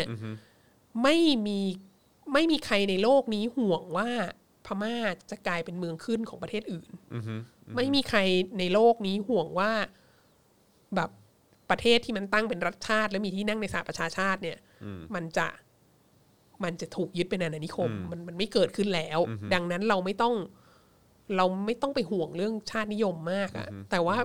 อิชูที่คนพูดถึงเยอะมากนะในในศตวรรษนี้อะเอ่อโดยเฉพาะช่วงสองสมปีที่ผ่านมาก็คือประเด็นเรื่องประชาธิปไตยและสิทธิมนุษยชน ครับ อันนี้ปฏิเสธไม่ได้จริง ๆ แล้วก็น่าสนใจว่าแม้กระทั่งรัฐบาลจีนเนี่ยก็ก็ยังรับรู้เรื่องนี้ ว่าเขาไม่พูดกับเรื่องชาตินิยมแล้วไงแล้วรัฐบาลจีนก็เลยสเตทเมนต์ก็เลยออกมาว่า มันเป็นการปรับคอรมอตามรัฐธรรมนูญ อืมอืม สิ่งที่รัฐบาลจีนบอกคือว่าเขาทำตามรัฐธรรมนูญ นะ มันเป็นเรื่องปกติเขาทำตามกฎหมาย มันไม่ใช่การฉีกรัฐธรรมนูญ อืม ซึ่งก็จริง คือพี่ใหญ่อะเขาไปถึงนั่นแล้วไง อืม เขาเขาไปถึงขั้นนั้นแล้วเขาไปทะเลาะกันเรื่องเรื่องกฎหมายแล้วไง เออ อีรัฐบริวารทั้งหลาย ก็ยังจะแบบไม่แทรกแซงกิจการภายในอะไรเงี้ยอืม แปลว่ารัฐรัฐบริวารและเอ่อรัฐบรรณาการต่าง ๆ ทั้งหลายแถวเนี้ย คือตาม ก็ ตามไม่ทันไง ก็ตามไม่ทันก็คือ เออ เข้าใจอะไรผิดไปนะ เพราะว่าจริง ๆ แล้วอะจริงๆควรจะควรจะคิดนะว่าแบบ ถ้าจีนเนี่ยในในอีกแง่หนึ่งเราก็มานั่งคิดว่าเออถ้าจีนจะพูดว่าไม่แทรกแซงกิจการภายในอ่ะจีนก็อาจจะพูดไม่ได้เต็มปากแล้วนะเวลานี้ เพราะว่าไม่กับโปรเจกต์จำนวนมหาศาลของจีนที่ไปลงในประเทศต่างๆอะไรเงี้ยแล้วก็ลงแล้วก็ที่เขาเรียกเด t แทร p ที่บอกว่าแบบเอ่อประเทศที่กู้เงินเหล่านั้นคืนไม่ได้ แล้วจีนก็เลยต้องไปยึดท่าเรือไปยึด เขื่อน เขื่อนะ ร ไปยึดนั้นนี่นี่นี่นี่นี่ไงซึ่งก็ซึ่งก็หลีกเลี่ยงไม่ได้จากการที่จีนก็จะต้องเข้าไปแทรกแซงกิจการภายในในพื้นที่เหล่านั้น เพราะว่าเพราะว่าเป็นหนี้เรายึดมาใช้หนี้อะไรเงี้ยเออ ดังนั้นก็คือ การที่จะบอกว่าเราไม่แทรกแซงกิจการภายในของกันและกันเอ่อโดยสิ้นเชิงเนี่ย มันก็อาจจะใช้ไม่ได้แล้วในยุคสมัยนี้เมื่อมีการติดหนี้กันมหาศาลขนาดนี้แล้วมีการ ไป ใช้ ลงเงินเวียอะมาก ใช่ มีการใช้หนี้กันด้วยการให้เอ่อประเทศเจ้าหนี้มายึดครองสาธารณูปโภคอะไรบางอย่างอะไรเงี้ยมาดำเนินการสาธารณูปโภคอะไรบางอย่าง หรือว่ามีการให้เช่าที่แบบ 99 ปีอะไรเงี้ยแล้วก็ต้องมีประชากรชาวจีนถือพาสปอร์ตจีนมาอยู่ในพื้นที่เหล่านั้น มากกว่าหนึ่งชั่วอายุคนเนี่ยมันก็อาจจะพูดได้ไม่เต็มปากว่าไม่แทรกแซงกิจการภายในของประเทศนั้น ๆ นะคะ เออคือเขาเขาก็ไปอีกขั้นหนึ่งแล้ว ทีนี้ ทีนี้จะบอกว่า ก็มันเป็นรัฐธรรมนูญที่มันร่างมาเอง มันก็เป็นอย่างนี้แหละโน่นนี่อันอันนั้นก็เป็นดีเบตอีกอันหนึ่งที่ก็ต้องพูดกันต่อไปว่า อ่า แล้วความแล้วความชอบธรรมของรัฐธรรมนูญอันเนี้ยมันมีไหมเออ ซึ่งมันก็ดีเบตได้อีกอะว่าถ้าถ้ารัฐบาลถ้ารัฐธรรมนูญนี้ไม่มีความชอบธรรมเลยอะแล้วทำไมพรรค NLD ยอม อืม เออทำไมพรรค NLD ยอมให้มีสิ่งนี้อยู่ในรัฐธรรมนูญเออ ก็แล้วก็นั่นแหละ ก็ก็เถียงกันไปได้ ไม่จบอะแต่เราคิดว่ามันก็เป็นประเด็นที่ก็ก็ควรจะ ต้องด ต้ อ อก ง จันไว้นะ เออดอกจันไว้นิดนึง ต้องดอก เพื่อ จันไว้นะ เพื่อการตัดสินใจอะไรต่าง ๆ ในอนาคตนะว่าเราว่าเราจะไปต่อยังไง อืมใช่ใช่ แล้วก็สุดท้ายก่อนที่เดี๋ยวเราจะรับฟังความเห็นของประชาชนนะนะคือเราคิดว่า เราคิดว่าในยุคเนี้ยหรือก็จะมีต้องมีคนถามว่าเอาแล้วจะทำยังไงแบบกองทัพ คือทหารประชาเอ้ยประชาชนทั้งหลายไม่มีอาวุธสงครามอ่ะไม่มีกองทัพอ่ะแล้วหรือเรายังไงเราต้องแบบว่าตั้งกลุ่มสงครามกองโจรลุกขึ้นมาจับอาวุธอะไรเงี้ยเหรออะไรเงี้ย เออเราคิดว่าสิ่งนั้นก็ล้าสมัยไปแล้วเหมือนกันสำหรับศตวรรษที่ 21อ่ะเราคิดว่ายุคเนี้ยเราต้องยอมรับว่าสงครามเย็นมันจบแล้วคำว่าสงครามเย็นจบแล้วก็คือว่ามันมันการต่อสู้เชิงอุดมการณ์ระหว่างเสรีนิยม ทุนนิยมกับกับสังคมนิยมเนี่ยมันไม่มีแล้ว คือทุนนิยมชนะขาดตัว แล้วมันก็ จบ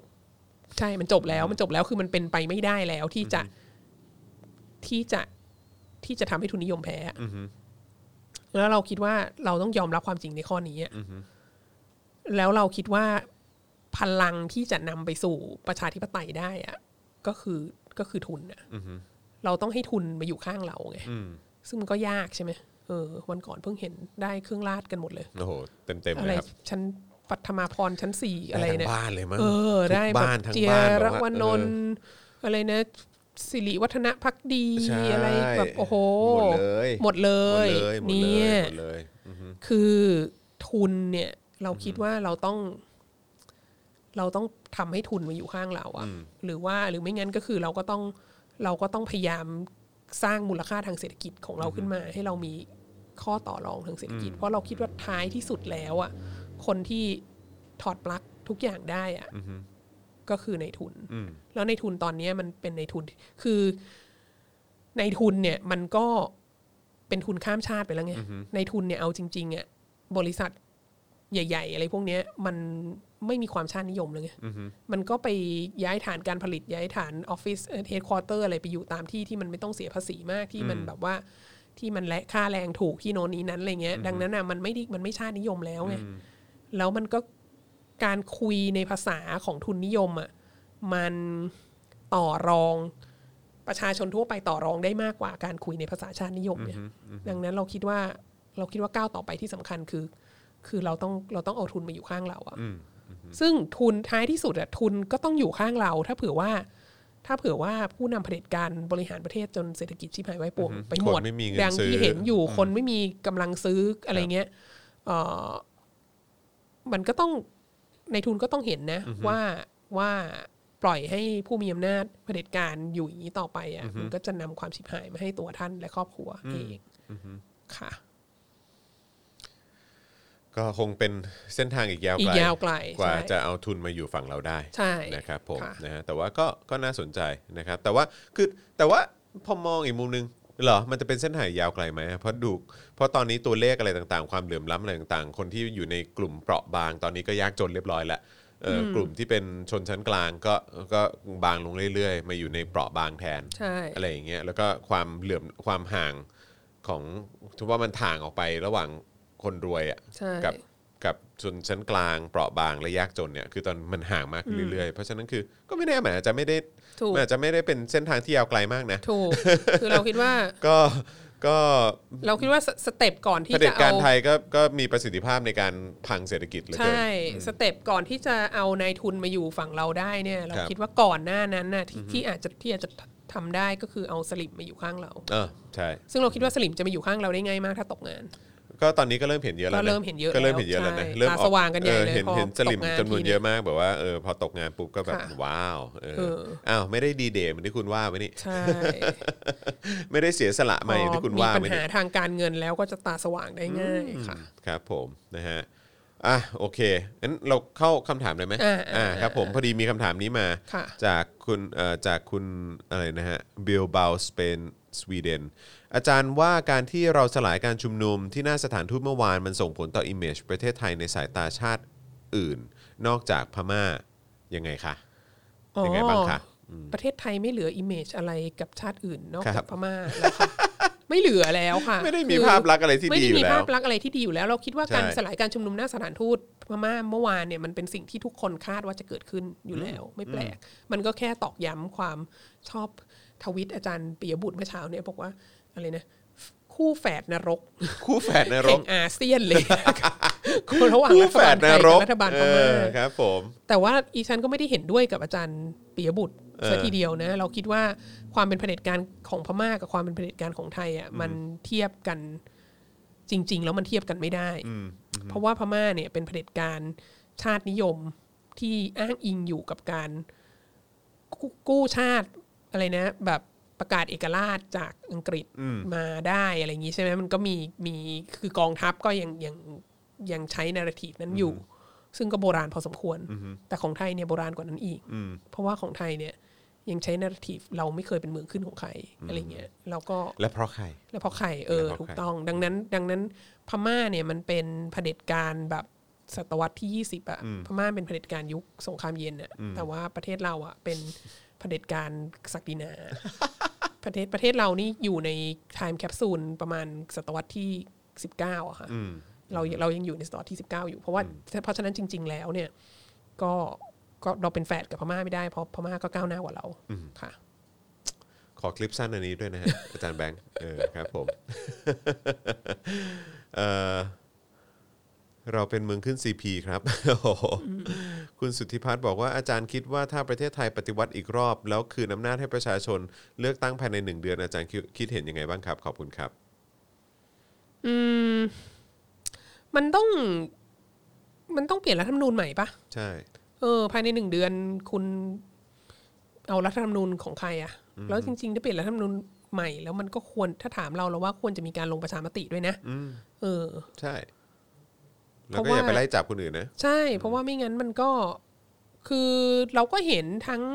ทั้งที่พม่าทั้งที่กัมพูชาอะไรเงี้ย คือถ้าเผื่อว่ามันเป็นรัฐธรรมนูญที่อนุญาตให้รัฐบาล หรือกองทัพทำอะไรอย่างนี้ได้อะมันก็ไม่ค่อยมีประโยชน์ไหมเอออหรือเหมือนของเราเงี้ยที่แบบว่าอีกสวสองร้อยห้าสิบเสียงก็ยังเลือกนายกได้เงี้ยมันเลือกตั้งใหม่มันก็ไม่ มันก็ไม่ได้ ช่วย แก้อะไร เลย ใช่ เออ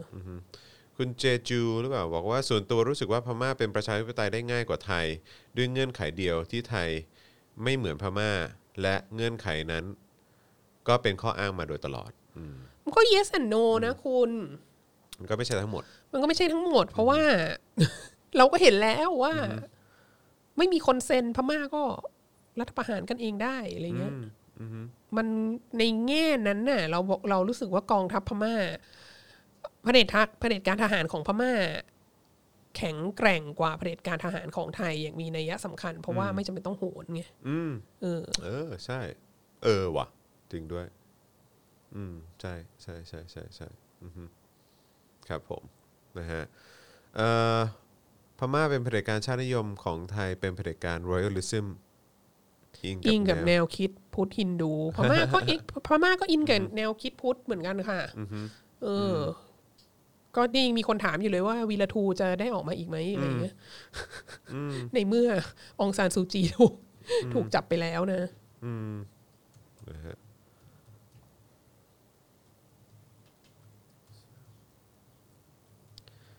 คุณปิติบอกว่า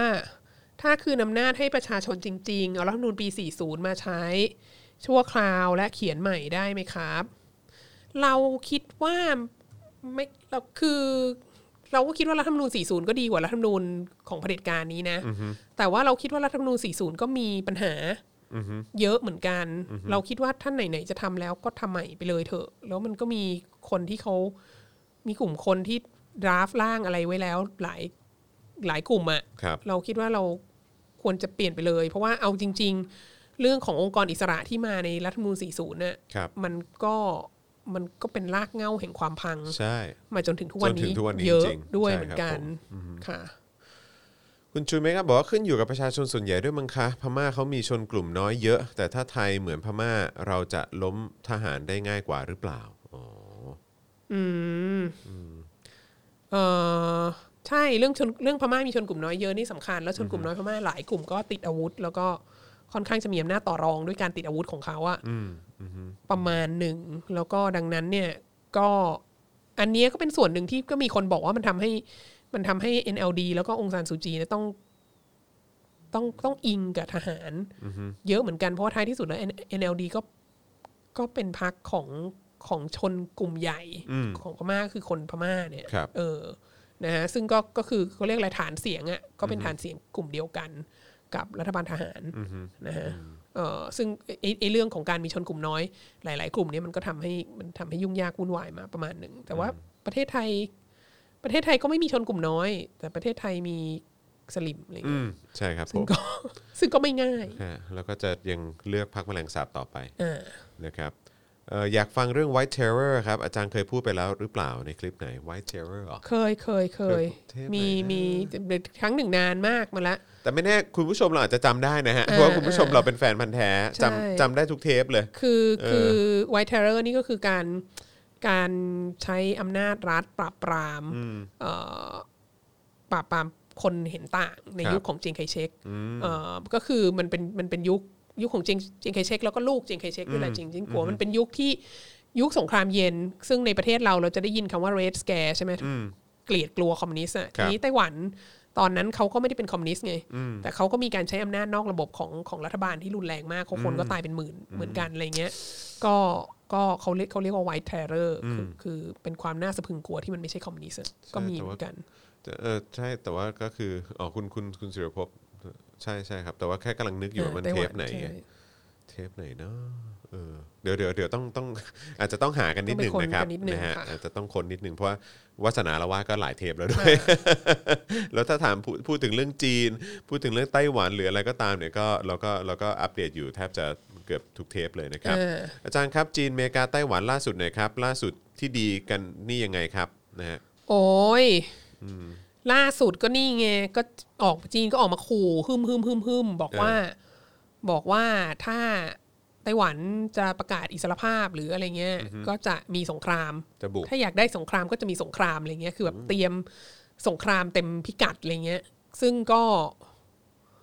อันนี้ประหลาดมาก อันนี้แบดฟอร์มมากนะ ถ้าถามเราอะเพราะว่า เพราะว่าสงครามมันไม่ดี มันจะไม่ดีกับเศรษฐกิจของใครเลยเออ แล้วเราคิดว่าไอ้ท่าทีของรัฐบาลจีนที่ออกมาอย่างเงี้ย มันสิ่งที่มันแสดงให้เห็นมากกว่า คือเราคิดว่ามันต้องมีความฉิบหายวายป่วง เยอะมากในประเทศจีนที่เราไม่รู้ เพราะว่าปิดข่าวอะ่ะมันต้องรู้สึกสั่นสะเทือนไม่มั่นคงอย่างมากอะ่ะ ถึงจะต้องออกมาทำอย่างนี้ เพราะว่าหนึ่งมันดูไม่ดีในการที่อยู่ดีๆ ก็จะมาแบบ มาเกะกะละลานคนอื่น และสองก็คือมันเป็นสิ่งที่ตัวเองก็ไม่น่าจะทำเอง เพราะว่าไต้หวันก็เป็นคู่ค้าที่สำคัญมากของจีน และเศรษฐกิจจีนตอนนี้ก็มีปัญหา จะทำอย่างนั้ อน ทำ ยู่ ไม นะฮะแล้วก็ไต้หวันก็คือ ปัญหาในทะเลจีนใต้ก็เยอะแล้วไงเออ แล้วก็แล้วก็อยู่ก็ยังอยากจะนโยบายหลักของสีจิ้นผิงก็ยังเป็น BRI ใช่ไหม Belt and Road Initiative อย่างเงี้ยซึ่งมันก็ต้องใช้การค้าการเดินทางการเดินทะเลการอะไรที่มันต้องผ่านประเทศพวกนี้เยอะแยะอะแล้วมันก็ยังต้องการที่ การที่เส้นทางสายไหมทางทะเลศตวรรษที่ 21 ของสีจิ้นผิง จะสำเร็จและช่วยฟื้นฟูเศรษฐกิจจีนได้อะมันก็ต้องอาศัยความร่วมมือจากประชาคมตลาดโลกไง ถ้าเกิดส ที่ งคราซึ่ม ง ขึ้นมามันก็ไม่ได้ ถูก มันก็ไม่ได้ทำให้ให้มันประสบความสำเร็จได้ ใช่ นะ คือแค่ตอนนี้มันก็ไม่ประสบความสำเร็จแล้ว ใช่ เพราะว่ามันมีเรื่องหนี้สินเรื่องโน้นเรื่องนี้แล้ว โควิด โควิด อะไร อะไรขึ้นมา อืม ต่าง ใช่ ๆนานาแล้วจะทำให้มันพังหนักกว่าเก่าทำไมอะไรเงี้ยเราคิดเราคิดว่าการประกาศอันนี้ออกมาของจีนเนี่ย มีด้วยเหตุผลเดียวเลยจริง ๆ คือเป็นการปลุกเอ่ออุดมการณ์ชาตินิยมภายในประเทศ คือเขาไม่ได้พูดให้คนโลกภายนอกฟังอะเขาพูดให้คนในประเทศจีนฟังค่ะแล้วเขาพูดให้รัฐเผด็จการที่เป็นพันธมิตรของเขาฟังมากกว่า ครับ คุณพอลลี่ ถามเป็นคำถามที่โหดมาก อาจารย์ว่า จบสิ้นปีนี้เนี่ยโลกจะเป็นยังไงบ้างคะ โอ้ โอ้นี่พูดยากมากเลย แต่โลกก็ไม่เหมือนเดิมแน่นอนนะครับ คือ เออ วัสนาสงสัยอยู่ว่าวัสนาจะมีชีวิตอยู่ถึง สิ้นปีหรือเปล่า มีเซ เราเราเอาที่ตรงนั้นก่อนดีกว่า เออ ค่ะ เรา คุณ จะ พอล มี ลี่ รับประทานหรือเปล่า เราจะ นะฮะ ใช่เราจะมีรับประทานหรือเปล่า เราจะเราจะยังมีชีวิตอยู่ไหม เมื่อจบปีนี้ คุณนัทวุฒิบอกถามว่าเหตุการณ์ของแจ็คหมาจะมีผลกับความคิดของประชาชนในประเทศจีนส่วนหนึ่งไหมครับ ในเรื่องของการเปลี่ยนแปลงของจีนในอนาคต อ๋อมีแน่นอนมีแน่นอนค่ะเราคิดว่าเราคิดว่าคนจีนที่อยู่ในประเทศจีนจำนวนมากเขาก็เขาก็คริติคอลกับรัฐบาลเขาครัอยู่ บ แล้วแหคละรั แล้ บ วเขาก็จับตาดูเรื่องอะไรพวกนี้อะไรเงี้ย แต่ว่ามันแล้วเขาก็เคลื่อนไหวด้วย แต่ว่าเพียงแต่เราไม่ได้ข่าวเท่านั้นเองค่ะ ในเอ่อคุณคิมถามว่านโยบายไบเดนกับจีน เป็นยังไง จริง ๆ เทปที่แล้วเราก็พูดเนาะ ใช่ เทปที่ แต่ว่า ล้เรก็พูดไป มีข่าวอันล่าสุด ซึ่งไม่ได้ไม่เกี่ยวกับจีน แต่มันน่าสนใจว่ารัฐมนตรีต่างประเทศของไบเดนเนี่ยบอกว่าอิหร่านเนี่ยอันตรายมากเนะ อ้าวเหรอ อิหร่านเนี่ยอีกแค่ไม่กี่สัปดาห์ก็น่าจะมีพลูโตเนียมมากพอที่จะสร้าง นิวเคลียร์ได้ อาวุธนิวเคลียร์ได้อะไรเงี้ย ซึ่งก็ก็คือก็คือเหมือนแบบ อยากให้กลับมากลับมาดูเรื่องอิหร่านอีกทีนึงอะไรเงี้ยคือคือที่ยกเลิกดีลไปสมัยทรัมป์เราจะพยายามคุยกันใหม่ไหมหรือเราจะพยายามสร้างแรงกดดันกับอิหร่านเพิ่มไหมอะไรเงี้ย ซึ่งเรารู้สึกว่าเอออันนี้มันก็เป็นสเตทเมนที่ก็ก็ก็ก็แรงนะ คือก็แสดงให้เห็นว่าเออนโยบายต่างประเทศของอเมริกาในยุคไบเดนเนี่ยก็ไม่ใช่ว่าจะแบบ โอเคนะเรารักทุกคนอะไรเงี้ยไม่ไม่ไม่ใช่ว่าจะอ่อนข้อให้ใครเลย คือเท่าที่ผ่านมาเราก็เห็นแล้วก็ก็ไม่ได้อ่อนข้อให้จีนนะฮะแล้วก็เราก็ไม่ไม่ได้อ่อนข้อให้อิหร่านด้วยค่ะ ล่าสุดนี่ทางเอ่อ NBC ป่ะ NBC News เพิ่งอัปเดตมาบอกว่า Biden eyes Rahm Emanuel ใช่ไหมครับ for ambassadorship ซึ่งมีความเป็นไปได้ potentially to China นะ ก็ นั่นแหละค่ะ เอา Rahm Emanuel รามเอมมานูเอล ซึ่ง นี่ก็ เป็น เป็น นายกเทศมนตรีปะ ของชิคาโก ของชิคา ใช่ โก้ใช่ไหมฮะ เป็น เออ มาจากเมืองอีชั้นเลย แล้วก็ไม่ใช่ว่า แต่เขาก็เดมเขาเขาเป็นเดโมแครต เขา ใช่ไหม เป็นเดโมแครตแต่เขาก็เขาก็มีอิชูนะเขาเป็นเดโมแครตที่ที่เขาเรียก อะไรเป็นเดโมแครตที่มีมีมีความด่างพร้อยประมาณหนึ่งอะเป็นเดโมแครตที่ controversial นะ อ้าวเหรอฮะ เอออ ด่างพร้อยในเรื่องอะไรอะ ก็เรื่องแบบคอร์รัปชัน อ๋อ การเมืองท้องถิ่น corruption ใช่ไหม อะไรเงี้ยคืออแบบเขาเรียกอะไรเป็นเป็นเดโมแครตสายสายดาร์กหน่อยอะเอออก็น่าสนใจถ้าเอาคนนี้ไปเมืองจีนก็จะแบบ เออ อาจจะอาจจะคุยกันรู้เรื่อง เพราะว่าคือเอ่อ Rahm Emanuel เนี่ยก็คือเคยเคยเป็น Chief of Staff ของโอบามาในปี 2009 แล้วหลังจากนั้นเนี่ยก็มาเป็นนายกเทศมนตรี ชิคาโก ในปี อ่า 2011 ใช่ไหมแล้วก็อยู่จนถึงปี 2019 ใช่ นะครับผมอืมก็คือคือไม่ได้ลงสมัคร เออ ในในสมัยที่ 3 อ่า แล้วตอนนี้ก็เลยมีความเป็นไปได้ว่าเออ ว่าจะให้ไป อาจจะ เป็น ให้ไปเป็น เอ่อเป็นทูต เป็นทูต ใช่ ที่จีน ใช่ รามเอมมานูเอลนี่ต้องเรียกว่าเป็นสายแข็งนะเป็นเป็นแบบ ไม่ใช่ ไม่ใช่สายหวานอ่ะ สายแข็งเหรอ จะเป็นสายแข็งค่ะ คือพร้อมไฟอะไรอย่างเงี้ยเหรอ เออ หรือไม่งั้นก็คือแบบ เออ น่าจะน่าจะน่าจะน่าจะนั่นแหละ รักษาผลประโยชน์อ่ะคือแลแลจะเป็นคนที่ส่งไปเพื่อรักษาผลประโยชน์อ่ะ อืมโอเคโอเคอือฮึเพราะว่าก็ก็น่าจะเออก็ใช้คำว่าสายแข็ง อ่า ถูก เป็น แล้ว สาย แหละ แข็งใช่ ถูกแล้วแหละนะครับผมโอเคงั้นเดี๋ยวเราขออีกสักเท่าไหร่ดีสัก2อสามคำถามเนอะเอค่ะอเพราะเดี๋ยวอาจารย์วัฒนาต้องไปสอนหนังสือต่อนะครับนะฮะคุณศิรภพถามว่าอาจารย์คิดว่าการรัฐประหารของพม่าครั้งนี้จะส่งผลกระทบกับการเมืองของไทยหรือเปล่าครับ เอออยากให้ส่งผลกระทบ คือ คืออยากให้แบบ อย่างปีที่แล้วมันก็มีกระแสพันธมิตรชานมใช่ไหมแล้วคเมื่รั อบ เช้าก็มีคนทำโปสเตอร์ขึ้นมาแล้วว่าเรารับพม่าเข้าเป็นอยู่ใน เป็ พัน น ธ ส มิต มาร ชา ชิก น ใหม่ ม เรา ใช่ เพิ่มไหมพม่าก็กินชานมเหมือนกันอะไรเงี้ย อ่าฮะ เออ เราคิดว่า เราคิดว่าถ้าถ้าเหตุการณ์ในพม่ามันมันนำไปสู่การออกมาเรียกร้องประชาธิปไตยอ่ะของคนรุ่นใหม่ในพม่าคือสาเหตุที่บอกว่าคนรุ่นใหม่เพราะว่าจริงเอาจริงๆอ่ะ NLD กับองซานองซานซูจีอายุเจ็ดสิบห้านะคือจริง ๆก็คือเขาเป็นคนรุ่นเก่าแล้วไง ครับ เออถ้าเผื่อว่าสิ่งที่เกิดขึ้นเนี่ยมันมันนำไปสู่การ ทำให้ขบวนการประชาธิปไตยของพม่าเนี่ย มันมันเขาเรียกอะไรมันลงไปสู่คนที่อายุน้อยลงและอะไรเงี้ย แล้วมันแล้วมัน rejuvenate ภาษาอังกฤษเรียก rejuvenate ทำให้แบบมีพลังชีวิตมากขึ้นเนี่ย แล้วก็แล้วก็ทำให้สร้างเครือข่ายกับขบวนการประชาธิปไตยในประเทศเราได้มากขึ้น ก็อาจจะแบบให้กำลังใจส่งเสริมเกื้อกูลกันได้มากขึ้น หรือเปล่าเราก็คิดว่าแบบเหมือนเหมือนที่ทีแรกปี 2019 เป็นขบวนการที่ฮ่องกงใช่ไหม เสร็จแล้วขบวนการที่ฮ่องกงก็ให้ เป็นอินส i เ a ชันให้ให้ขบวนการที่ที่ประเทศไทยประมาณหนึ่ง แล้วเราก็คิดว่ามันก็คงจะดีถ้าถ้าขบวนการในประเทศไทยก็เป็นอินส i เ a ชันให้ให้พม่าได้ต่อไปไหม แล้วเราก็จะได้คือคือเวลาต่อสู้เรียกร้องประชาธิปไตยอ่ะมันไม่ใช่ว่าเขาจะช่วยยกทัพมาช่วยเราหรืออะไรหรอก แต่ว่ามันคือแบบถ้ามันช่วยกันหลาย ๆประเทศอ่ะหมายถึงว่ามีเครือข่ายให้กำลังใจการเรียนรู้จากวิธีการของกันและกันอะไรเงี้ยเราก็ คิดว่ามันก็จะทำให้ขบวนการในประเทศเราก็ยังมีแรงที่จะไปต่อได้อะไรเงี้ย เมื่อวานก็มีคนถามเข้ามาในในทวิตเตอร์ว่าแล้วลาวอ่ะจะเป็นยังไงเนี่ย เบื่อมากเลยทำไมลาวแบบลาวนี่ก็แบบมีการเขาเรียกอะไรละเมิดสิทธิเสรีภาพของประชาชนหนักมากเหมือนกันแบบอยากให้มีประชาธิปไตยในลาวบ้างอะไรเงี้ยเราก็คิดว่าแบบนี่แหละ ถ้าคนรุ่นใหม่แล้วนี่อันนี้มันเป็นยุคอินเทอร์เน็ตแล้วอ่ะแล้วมีการมีการสื่อสารเชื่อมโยง เราก็คิดว่า เขาก็จะคุยกันเนอะ เออ เขาก็จะแบบว่าเออแบบพอมันพอคุณได้รับสิทธิเสรีภาพมันเป็นยังไง ประเทศที่เป็นประชาธิปไตยมันเป็นยังไง หรือการที่ ใช่ อะไรอย่าง หรือ เงี้ย กฎหมายที่มันละเมิดสิทธิ์ของเรา เออ ในแต่ละประเทศมันเป็นยังไง มันกระทบ อะไรเงี้ย ยังไง คือเรา อะไรเงี้ย คิดว่า เราคิดว่าไอ้ move ที่แบบมีคนแปลคำว่าเผด็จการจงพินาศอะไรเงี้ย เป็นภาษาพม่าหรือแบบ อะไรเงี้ยคือคือไม่เอารัฐประหารหรืออะไรเป็นภาษาพม่า แล้วก็แบบว่ามีมีเห็นอยู่โพสต์กันอยู่ใน Facebook อะไรเงี้ยซึ่งเราก็อ่านภาษาพม่าไม่ออกอะไรอย่างงี้ใช่ไหม ครับ แต่ว่าเราก็มีความรู้สึกว่า เออ มันก็เราคิดว่ามันดีที่เราจะแสดง solid- solidarity แสดงความเป็นอันหนึ่งอันเดียวกัน และให้กำลังใจกันในหมู่ขบวนการประชาธิปไตยใน ครับผม เอเชียตะวันออกเฉียงใต้ แล้วก็จริง ๆ ในพม่าเขาก็ เขาก็มีประสบการณ์ของการอยู่ภายใต้เผด็จการทหารมายาวนานมากอะไรเงี้ยก็เราก็คิดว่าก็ดีถ้าเผือว่าจะเชื่อมโยงกันเราเราสนับสนุนซึ่งกั แล้วนมั และ นก็น่าสนใจนะกับการที่จริง ๆ คนพม่าได้เทสหรือว่าได้ได้สัมผัสแบบเขาเรียกว่าอะไรนะ สัมผัสแบบความเป็นแบบเขาเรียกว่าอะไรกลิ่นประชาธิปไตยมาสักพักหนึ่งเนี่ยเออเขาอาจจะแบบเออรู้สึกก็ได้ว่าแบบเออเขากำลังสูญเสียอะไรไปนะครับนะฮะเอ่อคุณอีกหนึ่งคำถามสุดท้ายแล้วกันนะครับนะฮะคุณพอลลี่บอกว่าอย่างนี้ในพม่านี่ถือว่าเป็นลัทธิบูชาตัวบุคคลใช่ไหมคะ กับการ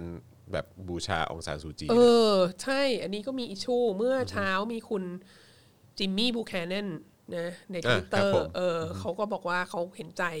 เขาเห็นใจคนพม่ามาก แล้วเขาก็ไม่เห็นด้วยกับสิ่งที่รัฐบาลพม่า